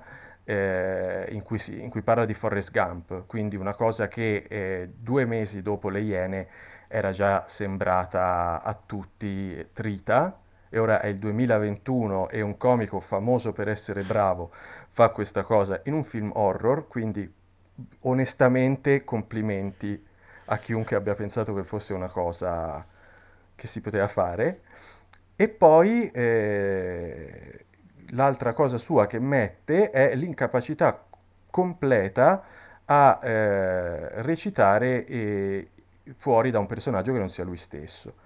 Qui il personaggio non è assolutamente lui stesso perché è un poliziotto tormentato che spesso deve urlare la sua frustrazione, il suo dolore e ecco è Chris Rock che lo fa e se ci sono alle volte eh, m- pensiamo agli amici di Chris Rock Adam Sandler quando deve fare dei film eh, belli in cui lui deve essere bravo, miracolosamente è bravissimo. Chris Rock, eh, possiamo dirlo adesso, non lo è. E ci sono già il film di per sé è veramente una, una poveracciata eh, che non, non, aggiunge niente, che, campa di, di, stilemi degli anni 90, primi 2000, che già campavano di stilemi a loro volta, di rimasticazioni, e qua arriva tutto eh, veramente con decenni, decenni di ritardo, senza dire niente di, di nuovo, senza dire niente di bello, di piacevole. Eh, e, e, in più ci si aggiunge anche eh, un personaggio che ha una faccia eh, assolutamente non credibile e, e funestata da questo non attore che eh, ehm, per fare la faccia contrita strizza un po' le palpebre e, e, e fa il labbrino, è veramente la, la ciliegina sulla torta del, della, del no. Eh, l'unica cosa che si può dire a favore di questo film è che effettivamente eh, è breve, assomiglia a talmente tante altre cose che eh, è molto, mm, ha, ha un'atmosfera familiare, per cui ti ci trovi un po' come in una, una, vecchia casa in cui abitavi, da cui però eri andato via perché comunque non c'hai più 15 anni e quindi e quei, i poster di So alle pareti li hai tolti da, da, da molto tempo. E, e non, e non è noioso. Ecco, non è noioso perché è fatto con lo stampo di altri film che non erano noiosi. Però veramente non, non c'è, non, non riesco a pensare a una cosa che salvi questo film. Certo non le morti truculente perché non sono né truculente né, né inventive né altro. Sì, che poi Non, mi è, non mi è chiedevo... piaciuto. so. No, si è capito, no. Mm. Mi chiedevo io, non- non- nonostante comunque sia abbastanza appassionato di horror avevo vagamente apprezzato il primo Soul, avevo trovato un piccolo film che aveva in realtà poi avuto un successo enormemente superiore alle sue, sia alle sue qualità che al momento storico in cui arrivava. Non ho mai capito perché è stato considerato così eh, dirompente e seminale in quel, in quel periodo lì però poi non avevo mai seguito la, la- la saga con particolare attenzione. Ho recuperato qualcosa prima di vedere questo film e continuo a non capire bene quale sia il fascino di questa saga, perché so che ha dei fan, non sono neanche pochi tra l'altro, che riconoscono il fatto che sia una vaccata, che però si divertono con eh, gli elementi ricorrenti, quindi tipo, insomma le, le- le- le trappole, queste macchine di Goldberg eh, mattissime con cui la gente si, si- si, um, fa, mal- fa molto male e questo killer eh, che ti fa la moraletta che visto in altri 8.000 milioni di, di thriller horror fatto molto meglio qui è pro- appunto fatto proprio for dummies. Sembra che questi due elementi siano bastanti a creare una sorta di- di- di seguito cult. Arrivato a questo film, quindi molto perplesso, eh, mi aspettavo, come dicevi tu, ma tra l'altro anche dal materiale promozionale, cioè se tu vedi anche solo la locandina, sembra uno di quei reboot eh, Sì, sì. mm, un po' che cercano di spostare completamente il... eh, Sì, o almeno di adeguarlo allo spirito, all'estetica di- dei Eh? tempi. Sì, sì, sì, infatti. Mentre invece il film veramente, come dici tu, sembra veramente uscito da, da quegli anni lì, e, mh, senza nessun tipo di adeguamento, con Chris Rock, un alieno che si, che si aggira lì attorno. Tra l'altro lui senza pizzo è veramente inquietante, tra l'altro. Cioè, non so perché se forse abbiamo- siamo abituati a vederlo col pizzo, ma senza sembra ancora più inquietante. No, è che Cioè, fa, sa- fa, fa sta faccia che gli hanno detto che è quella drammatica, ma è veramente... È eh, imbarazzante. sembra Ezio Greggio in quel film di Pupi Avati che doveva essere l'unica prova drammatica di, di Ezio Greggio. Infatti era drammatica, ma in altro senso. No. E è uguale, stessa cosa. Poi la cosa che mi fa più ridere è che ha, ha fatto appunto eh, il personaggio che poi lui fa, nelle, ha sempre fatto negli stand-up, che esce fuori in un paio di scene di questo film in cui Sì. fa effettivamente un dici tu, dei monologhi, solo che poi gli hanno messo di fianco a un certo punto, che fa un, un piccolo ruolo, Samuel Jackson, che a fare quella roba al cinema è un, pochino meglio di lui e lo fa tipo sparire nel giro Sì, di tre, sì. tre secondi, proprio non esiste più Chris Rock. Per il resto, boh, le- c'è una, una- una trappola, quella che riguarda dei vetri rotti, che è un po' Ah, più sì. carina, un po' più che ti fa eh, chiu- chiudere gli occhi e te- stringere le, le unghie sul divano, ma per il resto veramente robetta Sì. di cui non continuo a non capire il fascino. Tra l'altro poi alcuni, alcuni, eh, per alcuni amici dicevano giustamente che se hai visto anche solo un horror dalla metà degli anni 90 a oggi, eh, il, modo in cui ti viene presentata una determinata scena è praticamente il megafono che urla l'assassino è questo. Sì, sì, no, no, cioè quello, il fatto che abbiano voluto metterci eh, un, un mistero come poi però è, è abbastanza comune in tutta la saga di Saw, per cui si cerca di avere sempre il twist finale. Questo forse, nonostante appunto stiamo tratt- parlando di film i soliti sospetti, cioè è roba che comunque face- aveva dei twist molto ba- banalotti. Questo qui è proprio quello che tu lo vedi e capisci come andrà a finire la cosa, per cui Sì, perdi anche l'interesse di quello. Per cui è un film che mi ha fatto abbastanza cagare e più passa il tempo, più me lo sono dimenticato e più mi sembra veramente una roba in- in- Un incredibile po' che così, esista. possiamo definirlo un film un po' Un così. po' così. Esatto. Quindi il film un po' così era Spiral dal libro di Saw, che vi sconsigliamo forte forte forte. Spiral, l'eredità di Saw. L'eredità di Saw, scusami, eh, perché invece in inglese è From the Book of Saw.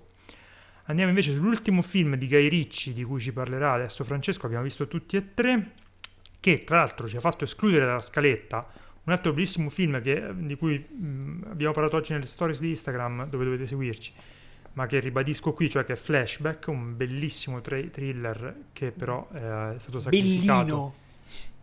molto bel thriller che è stato sacrificato da questa scaletta per fare spazio all'ultimo film di Guy Ritchie dove dei, non si direbbe mai è un film di gangster quindi Francesco dopo che ho rivelato che ho fatto questo spoiler così no sto scherzando eh, si chiama di Ra- Wrath of Man Wrath. Eh, parlacene. Wrath. Wrath, Wrath. Allora, pretenzioso già dal titolo vai Wrath of Man. allora, e Wrath of Man. ehm, allora, partiamo dal dire che questo è un film di Guy Ritchie. Quindi, quando uno pensa a un film di Guy Ritchie, soprattutto per aver visto The Gentleman, eh, che è il suo appunto penultimo film, pensa a un certo tipo di cosa, secondo me. Eh, The Gentleman era, un- era stato eh, di suo un po' un ritorno di Guy Ritchie a un tipo di cose eh, che faceva nei suoi primi film. Che noi abbiniamo così normalmente Guy Ritchie a, a film come Snatch, come, come Revolver, o addirittura Rock and Stock. Però di fatto questi sono film che eh, tra, tra quelli e, e The Gentleman ci sono in mezzo cose che non hanno nulla a che fare e di ogni tipo e di ogni sorta come King Arthur, Aladdin, due Sherlock Holmes che nessuno si ricorda che sono usciti e sono stati degli enormi successi, ma come se non fossero, come se non fossero mai esistiti. Eh, con The Gentleman è tornato a fare un film, diciamo, alla Guy Ritchie. E quindi io non avevo nessuna. Cioè, The Gentleman è car- caruccio, secondo me. È un film divertente, passabile. Per una serata ne in abbiamo parlato no? Ci credo di di sì. abbiamo parlato Ehm, niente male. Con un bel cast, un po' ironico, un po' scherzoso, così, un po' violento, come erano le, le sue cose, no? Quindi io non avevo nessuna voglia di vedere Wrath of Man perché ho detto questo è un altro film di Guy Ritchie che torna a fare Guy Ritchie, poi c'è Jason Statham, Jason Statham è praticamente l'ha, l'ha inventato lui e, ehm, e son- erano tanti anni che non faceva un film con jazz, tipo 15 anni che non faceva un film con Jason Statham, quindi sarà ancora più nostalgico dei bei tempi andati, cioè sono entrato in Wrath of Man con quest'idea che sarebbe stato un altro film di Guy Ritchie, divertente, passabile, simpatico, ironico, violento e poi eh, dimenticabile. E invece mh, mi ha totalmente spiazzato, nel senso che ehm, oltre ad essere completamente privo di ironia, dal primo all'ultimo minuto, un film nerissimo, ma abbastanza nichilista, ehm, non solo rispetto a- a- ai- al suo cinema, ehm, ma proprio in generale. È un film molto, mm, eh, molto cupo, molto secco, molto robusto, molto blindato come i camion che guidano i, i personaggi di questo film. E eh, devo dire che mi ha stupito in positivo perché eh, me lo sono proprio bevuto come, eh, con, con grande godimento. Ehm, di cosa si tratta per farla breve? Eh, il protagonista Jason Statham è un tizio da- dalla... Il il film inizia con una sequenza tutta fatta con eh, una camera fissa praticamente in cui vediamo una, una rapina a un furgone blindato da una da un'angolazione in cui dobbiamo capire certe cose e altre no, però capiamo che questa rapina è un po' centrale nella trama, lo capiamo subito.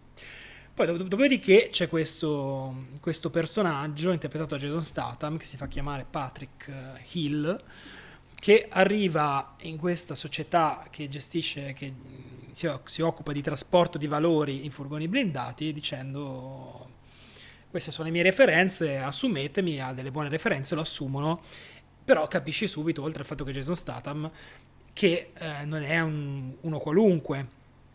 Ehm, e lo capisce la prima volta in cui questi furgoni blindati, ogni volta che escono questi furgoni blindati, vengono immediatamente assaliti da qualcuno. Cioè, ogni giorno loro vengono. Ci sono dei piani per portarsi a casa i, i- i denari contenuti in questi furgoni blindati. Quindi la loro vita praticamente è appesa a un filo ogni giorno. E il lavoro più pericoloso viene dipinto come il lavoro più pericoloso del mondo, cosa probabilmente è. Ehm, e lo capisci la, la prima volta che c'è un assalto alla diligenza, eh, al furgone blindato, lui reagisce con una freddezza e con una capacità di seccare tutti i- i- gli assalitori quantomeno sospetta. Cioè, che questo Patrick Hill non sia eh, l'ultimo arrivato e che nasconda qualcosa ehm, è chiaro fin da subito e eh, diciamo il resto da- da- da- dai 40 minuti in poi il film ci fa vedere il, il, perché e il per come di questa cosa. E il film è costruito a eh, capitoli un po' si direbbe in altri tempi alla Tarantino con dei bei titoli anche suggestivi di capitolo mm, un po' paraculi però va, divertenti. Eh, e Mm, un po' eh, mescolati da un punto di vista cronologico, quindi il film non è lineare, c'è questa parte qui, poi c'è un flashback, c'è un flash forward, ci si muove fino a che diciamo, c'è una parte finale che è risolutiva di tutta la trama. Um, svela man mano il, il, passato di questo personaggio e il perché delle sue le motivazioni che lo spingono a comportarsi in un determinato modo. Um, Vabbè, il film. Eh, allora, il film l'ho detto, tra l'altro, una curiosità che ho scoperto solo dopo averlo visto, che è un remake. Un remake di un film francese. Ah. Eh, io poi mi sono informato un po' sulla trama. È un film che ha una trama molto simile, non uguale.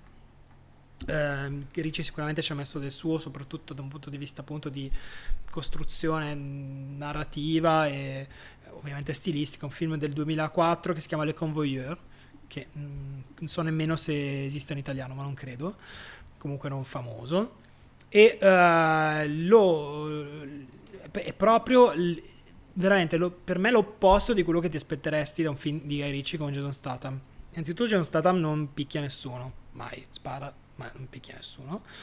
E, um, e uh, è tutto uh, molto, beh, come, lo, come vi ho detto prima, molto eh, asciutto, una, con, delle, con, delle, cose un po' da western urbano, e poi con una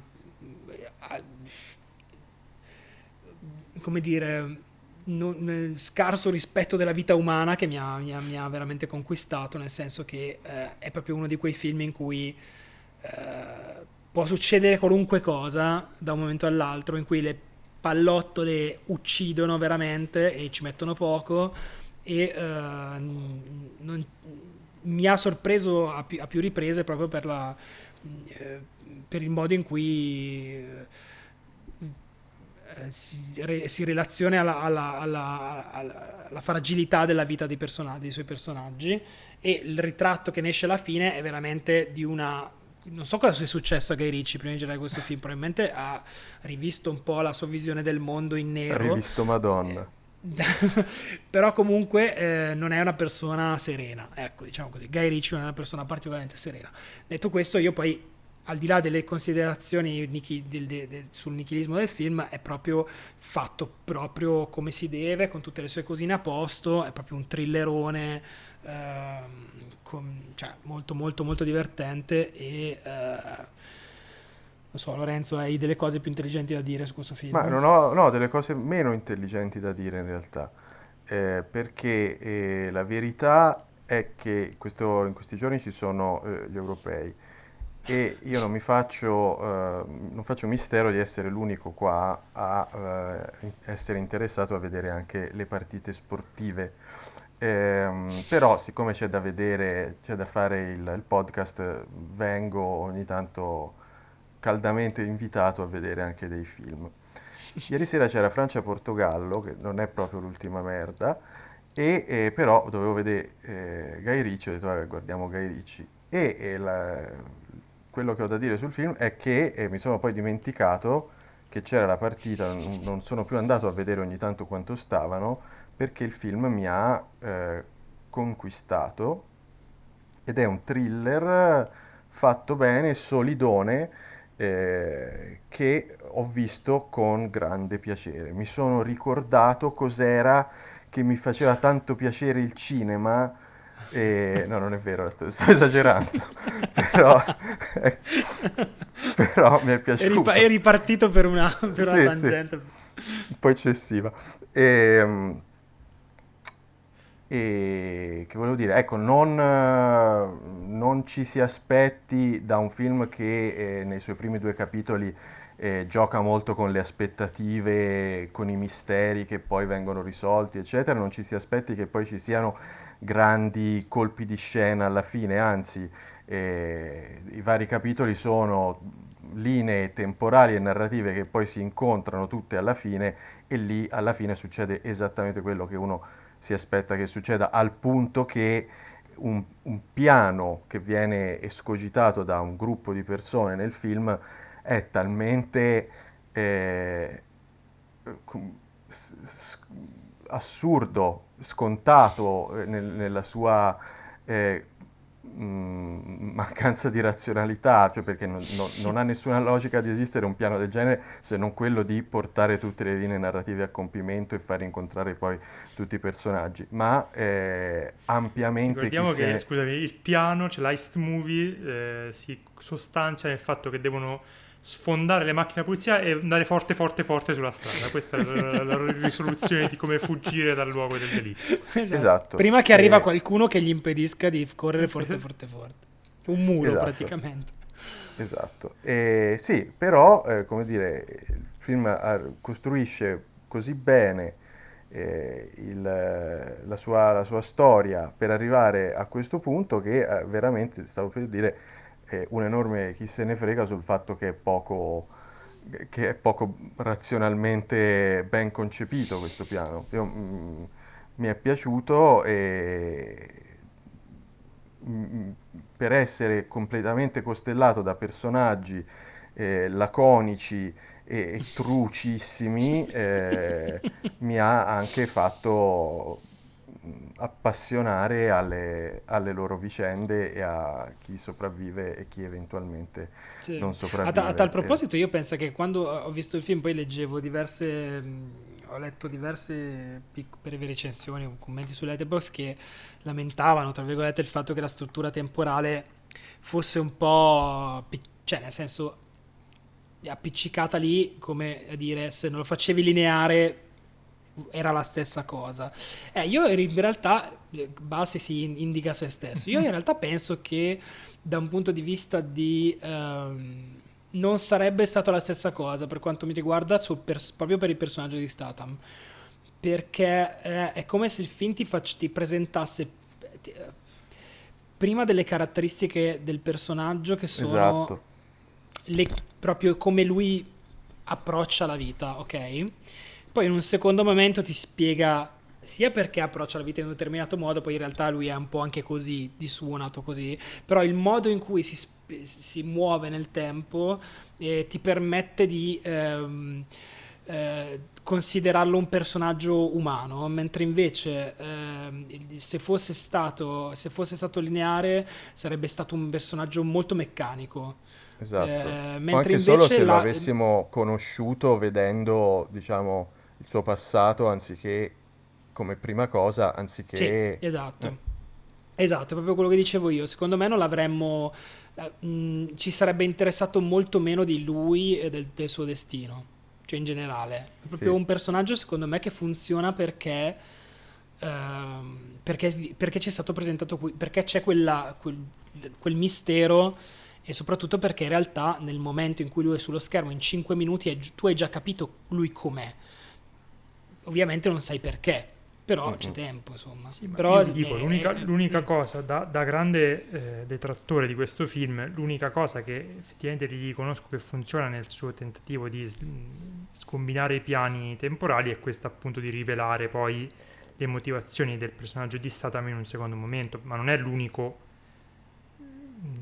slittamento che fa, ne fa anche altri. Il più ridicolo e protestoso secondo me è proprio quello che riguarda la pianificazione del, de, della rapina per cui viene presentata in un modo alla Ocean's Eleven in cui poi pezzi del, del, piano vengono rivelati mano a mano che la cosa va avanti poi un pezzo arriva prima un pezzo arriva dopo ma la rapina è talmente stupida e eh, i personaggi talmente insignificanti che l'ho trovato un tentativo di voler rifarsi a alcuni elementi che hanno reso il suo cinema celebre, cioè appunto quello di scombinare la struttura narrativa e poi rimetterla insieme a pezzetto per pezzetto, ma rispetto a un eh, lock and stock o snatch in maniera molto più goffa, molto meno giustificata. no, perché avrebbe senso quello che dici se la rapina fosse fatta dai...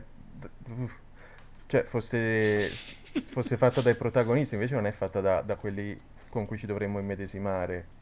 Sì, però cioè, avrebbe avuto senso se la, la, rapi- la rapina, Una rapina fatta così da poi altri, da terzi. rivelasse degli elementi che dici, ah, questa cosa che è sembrava strana o che non avevo capito, in realtà adesso che mi hai spiegato come è stato pianificato, la capisco. Ah. In realtà è una rapina stupidissima in cui entrano, sparano vanno via, dici, vabbè, mm, mi fa piacere che me l'hai voluta raccontare in questo modo. Vabbè. Per il resto, poi cerchiamo di chiudere velocemente e passare all'ultimo film. Io sono quello che è stato meno impressionato da questa cosa qui, ma ri- devo riconoscere che eh, ho, ho ammesso a me stesso che ho un problema con Guy Ritchie e visto che eh, mo- qua la maggior parte dei suoi film non mi sono piaciuti, in particolare due che sono Revolver e Rock and Roll che, che hanno lo stesso DNA di questo film, cioè essere dei gangster movie alla Guy Ritchie privi della parte ironica. Quindi eh, rimangono dei thriller eh, metropolitani, secondo me, loffissimi, scarichissimi, eh, che hanno appunto perso l'unico elemento di eh, interesse per me, che era magari la parte un po' più divertente, un po' più matta, eh, anche di, di- di- di montaggio e di tecnica. Questo è un film molto asciutto anche per come è girato e per come è montato, che è abbastanza inedito per Guy Ritchie questa cosa qui. Ah, certo. E... Però sì, l'ho trovato... Beh, si mette alla veramente- prova con una cosa Sì, stilisticamente vorrebbe, vorrebbe- cioè, diversa. evide- cioè, i modelli che ha, cioè, cioè, da- secondo me vanno da Michael Mann, ma ha visto anche, l'ho detto, avevo detto che è una cazzata, ma lo ribadisco, c'è del John Wick in mezzo, ha visto secondo me Dragged Con- Concrete di Zahler e voleva Zahler, fare anche una roba me. del genere. Zahler, secondo me, è assolutamente un riferimento di questo film. Cioè, Eh, non, non po- non nella poetica, boh, qualcosina forse, ma proprio anche nella messa in scena, cioè in quella rigidità, eh, Sì, ma sì, non rigid- sì. voluta, insomma, proprio nel- nella composizione delle inquadrature, eccetera. Sì, ma an- anche proprio nel, nel contrasto tra quello che dicevi tu, tra quanto è asciutta la messa in scena e quanto è brutale poi l'effetto delle pallottole di un, di un film mm, appunto in cui se ne sparano veramente tante. Ok. Per il resto a me poi dà particolarmente fastidio, ma me l'ha dato, mi dava fastidio anche in Gentleman, questa cosa avevo scritto su Letterboxd, questa atmosfera da spogliatoio, questa puzza di sudore proprio di eh, maschi testosteronici che fanno le cose manly, manly man, parlano tutti con delle one-liner. decisamente maschio. Esatto, è un film maschissimo. Cioè, Tranne, tranne per la presenza di, di- dillo, di un- Nia, Nia Malgar, che adesso è la protagonista Che adesso ci collegherà con film. l'ultimo Eh, film. Bravissimo, bravissimo. Ok, questo era mm, Wrath, Wrath of Man, l'ultimo film di eh, Guy Ritchie, che aveva appunto l'unico personaggio eh, donna, che però poi era, era poi effettivamente un uomo anche, anche lì, perché si comportava esattamente come le sue controparti maschili. Si tratta Però di fa, Niam. Anche se fa, all'amo- fa, fa all'amore. Fa, fa l'amore, però fa Fa l'amore l'amore, non fa si vede neanche, è, un- è una funzione narrativa. Niam Halgar, protagonista di un film, eh, l'ultimo film in scaletta si chiama Cen- Censor, Censor, Sensor. eh, Sensor. No, per, per- per capire di cosa parliamo, se no magari uno pensa che stiamo parlando di un, sen- di un sensore, invece è di un Censor, di uno... Censor, sì. Cens- Non è il remake di Senso di Visconti. no.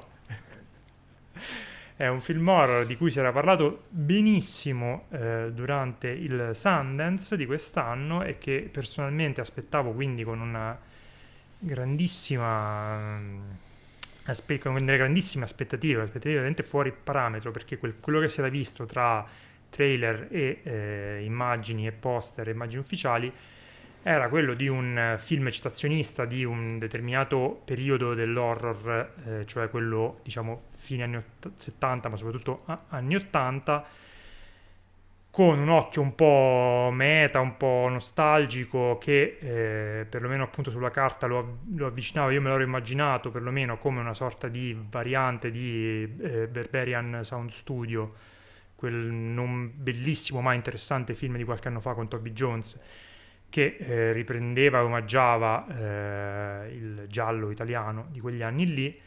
Qui invece si parla sempre di quegli anni e per certi versi anche del giallo italiano, oltre che del- dello slasher dello splatter americano, sempre di quegli anni, ma ehm, attraverso gli occhi di- della commissione eh, che il governo britannico aveva messo a capo della censura eh, cinematografica e che doveva valutare e eventualmente o impedire la distribuzione o eh, tagliare eh, e rimontare.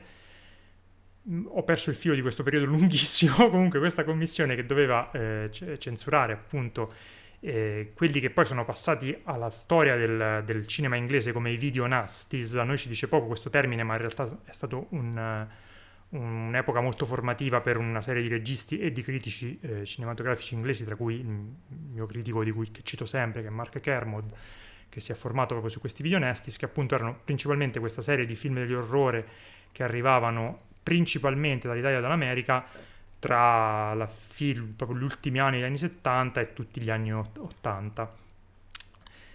E questo film, eh, Sensor, parla appunto di, eh, di una di, queste, di, questi membri di questo comitato che è costretta a ehm, valutare, vedere tutti questi film eh, estremamente eh, splatter, estremamente gore, estremamente disturbanti di quell'epoca e eh, decidere se erano passabili per, per un pubblico eh, inglese oppure no.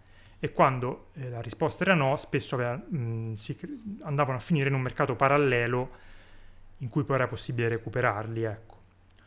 Ora, questa infinita e convolutissima eh, premessa, in realtà eh, il film è molto meno convoluto di come sto cercando di farlo sembrare perché appunto questa, la, la protagonista, eh, interpretata da Nia Malgar, che tanto è molto, una bella faccia, è molto capace, eh, elabora un lutto suo personale attraverso uno di questi film che riapre delle ferite aperte della sua infanzia.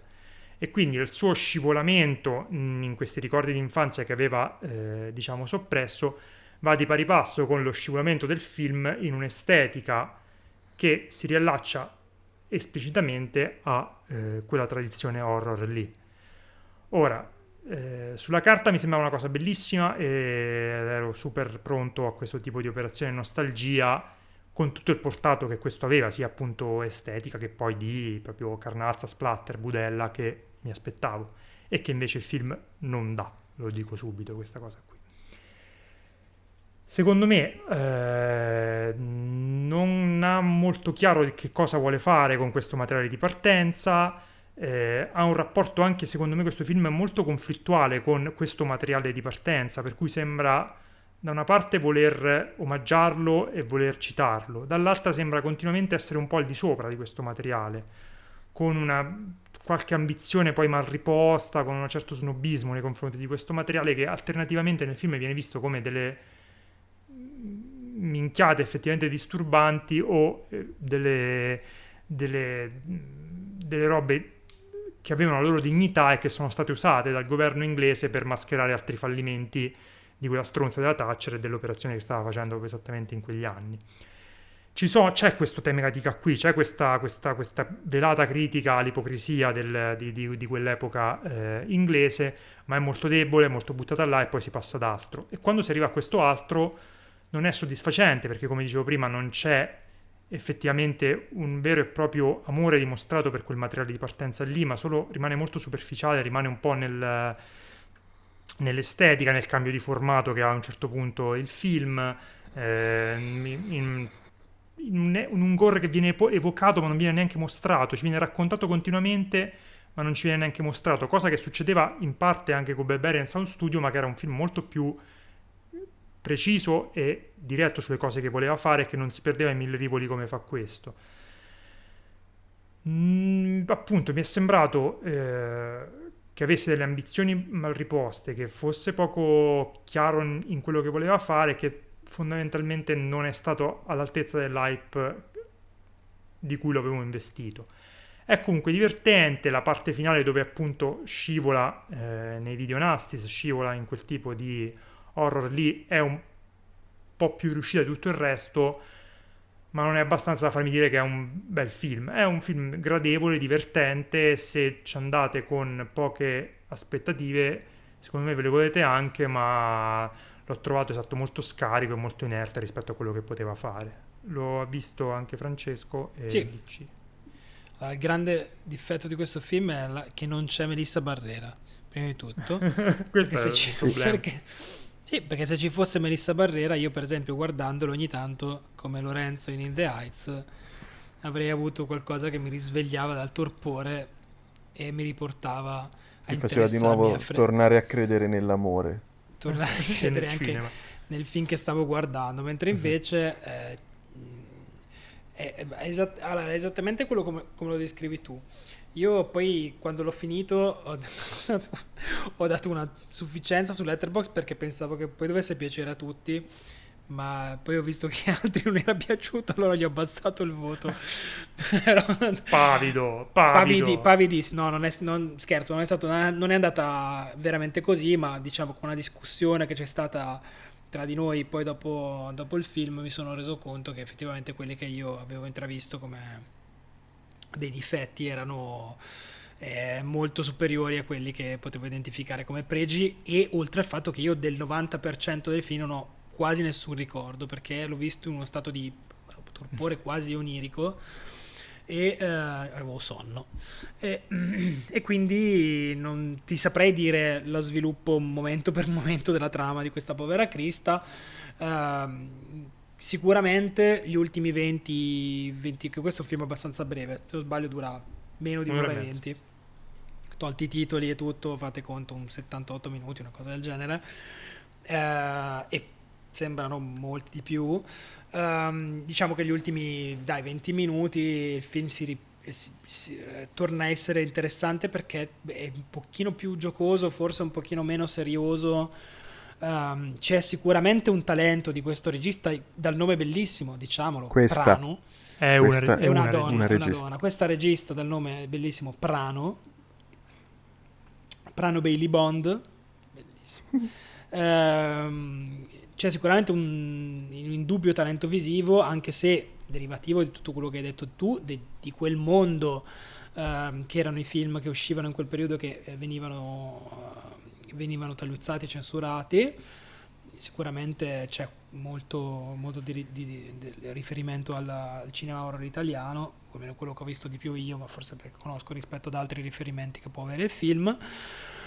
Eh, però molto molto pretenzioso e eh, molto faticoso Eh, devo dire che eh, la nostra cara amica Nia Malgar eh, che è, eh, ce, ce la mette tutta Eh, È bella e fa- brava. eh, no, ce la mette tutta perché comunque entra nel personaggio e fa quello che gli viene chiesto. Ehm, però non è abbastanza, come non è abbastanza appunto quel momento in cui il film finalmente, cioè, con un defibrillatore prende vita, troppo poco, troppo tardi per quanto mi riguarda. Ehm, È una, una curiosità per ehm, proprio, secondo me, imperdibile se uno ha una passione, diciamo, stori- st- da storico del cinema dell'orrore. Non può non, può non, non perderselo perché comunque è sicuramente il suo interesse. Se state cercando un horror ehm, interessante che possa essere ehm, per palati meno fini, secondo me questo non è, non è il vostro film. Insomma. Sono d'accordo. Secondo me Beh, parla a questo- quel tipo di pubblico lì, vuole parlare Sì, ma secondo me non, forse non è non- non riesce neanche poi a dire molto a quel tipo di pubblico lì, perché poi io sono quel tipo di pubblico lì e abbiamo altri contatti, amici che sono di quel tipo Sì, di sì, sì, e e nessuno, nessuno quasi nessuno, tranne Valerio Eh. che salutiamo, eh, è uscito da questo film particolarmente entusiasta. No, ma tutti- Valerio ora che sape- perché pensava che fosse un maschio il regista, ora che sa che è una donna non piace neanche Che gli toglie. E Bene, questo, questo era Sensor. Di Prano E- Bailey Bond, scusate, volevo dire Di anch'io Prano. Prano. Ti piace questo? Sì, mi piace molto Prano. Nel frattempo ho eh, recuperato chi era l'amico di Adam Sandler che mi stava particolarmente sul cazzo ed era Rob Schneider, non so se ricordate. Ah, Rob Schneider. questo, Rob Schneider, certo. Che nel frattempo Però aveva fatto Put- quella scusami, parte- puttano in saldo. Esatto. Sa- sapete che adesso è un eh, Novax, eh, no mask, trampiano, No, pazzo. no. Chi l'avrebbe mai detto? Però era Era Era meglio, divertente diventava, era di- meglio se diventava un puttano in saldo. quel film di Harmony Corinne, c'era lui che faceva il... ehm, eh, portava la gente a vedere i delfini. Ah, sì, sì, è vero. Ah, Oddio. certo, sì, sì, quello Bum. con Matthew Beh, McConaughey. Beach- Sì. eh, sì, sì. O Eh, comunque, è prima di chiudere, è arrivata una lettera Vai. di un fan? B. Rino. È una è una Vengono lettera tutti dal sud perché abbiamo avuto Gaetano l'altro giorno. che vengono tutti c'è- dal sud, evidentemente, però a parte che stai facendo così, eh, non è detto che siano poi, sono nomi Originali. Che, sì. E una domanda per Andrea, vuole sapere se Ah. ti sta più antipatico eh, Lin-Manuel Miranda o Guy Ritchie.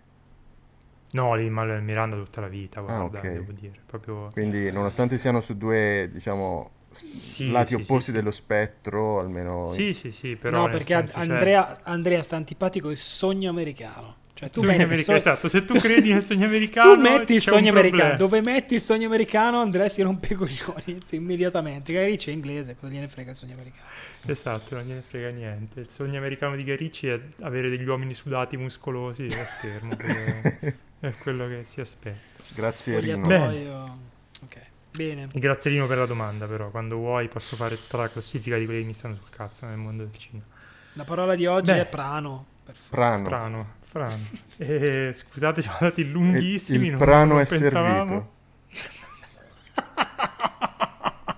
Mi fai anche la musichetta, allora. Stai na na na na na na na na na na na na na na na na na. Grazie, ci tenevo. Bene, grazie a chi ha avuto la, la pazienza di arrivare fino a qui come al solito. Eh, scriveteci agli incompetenti gmail.com, scriveteci sui social. E la parola è prano, ve lo ricordiamo. E grazie a tutti. E alla prossima, da parte mia, da parte della montagna e di animale. Wow, No, tigre. era tigre, scusa. Un animale, tigre. E tu sei il genovese, eh, non Il dimentichiamo. genovese giù.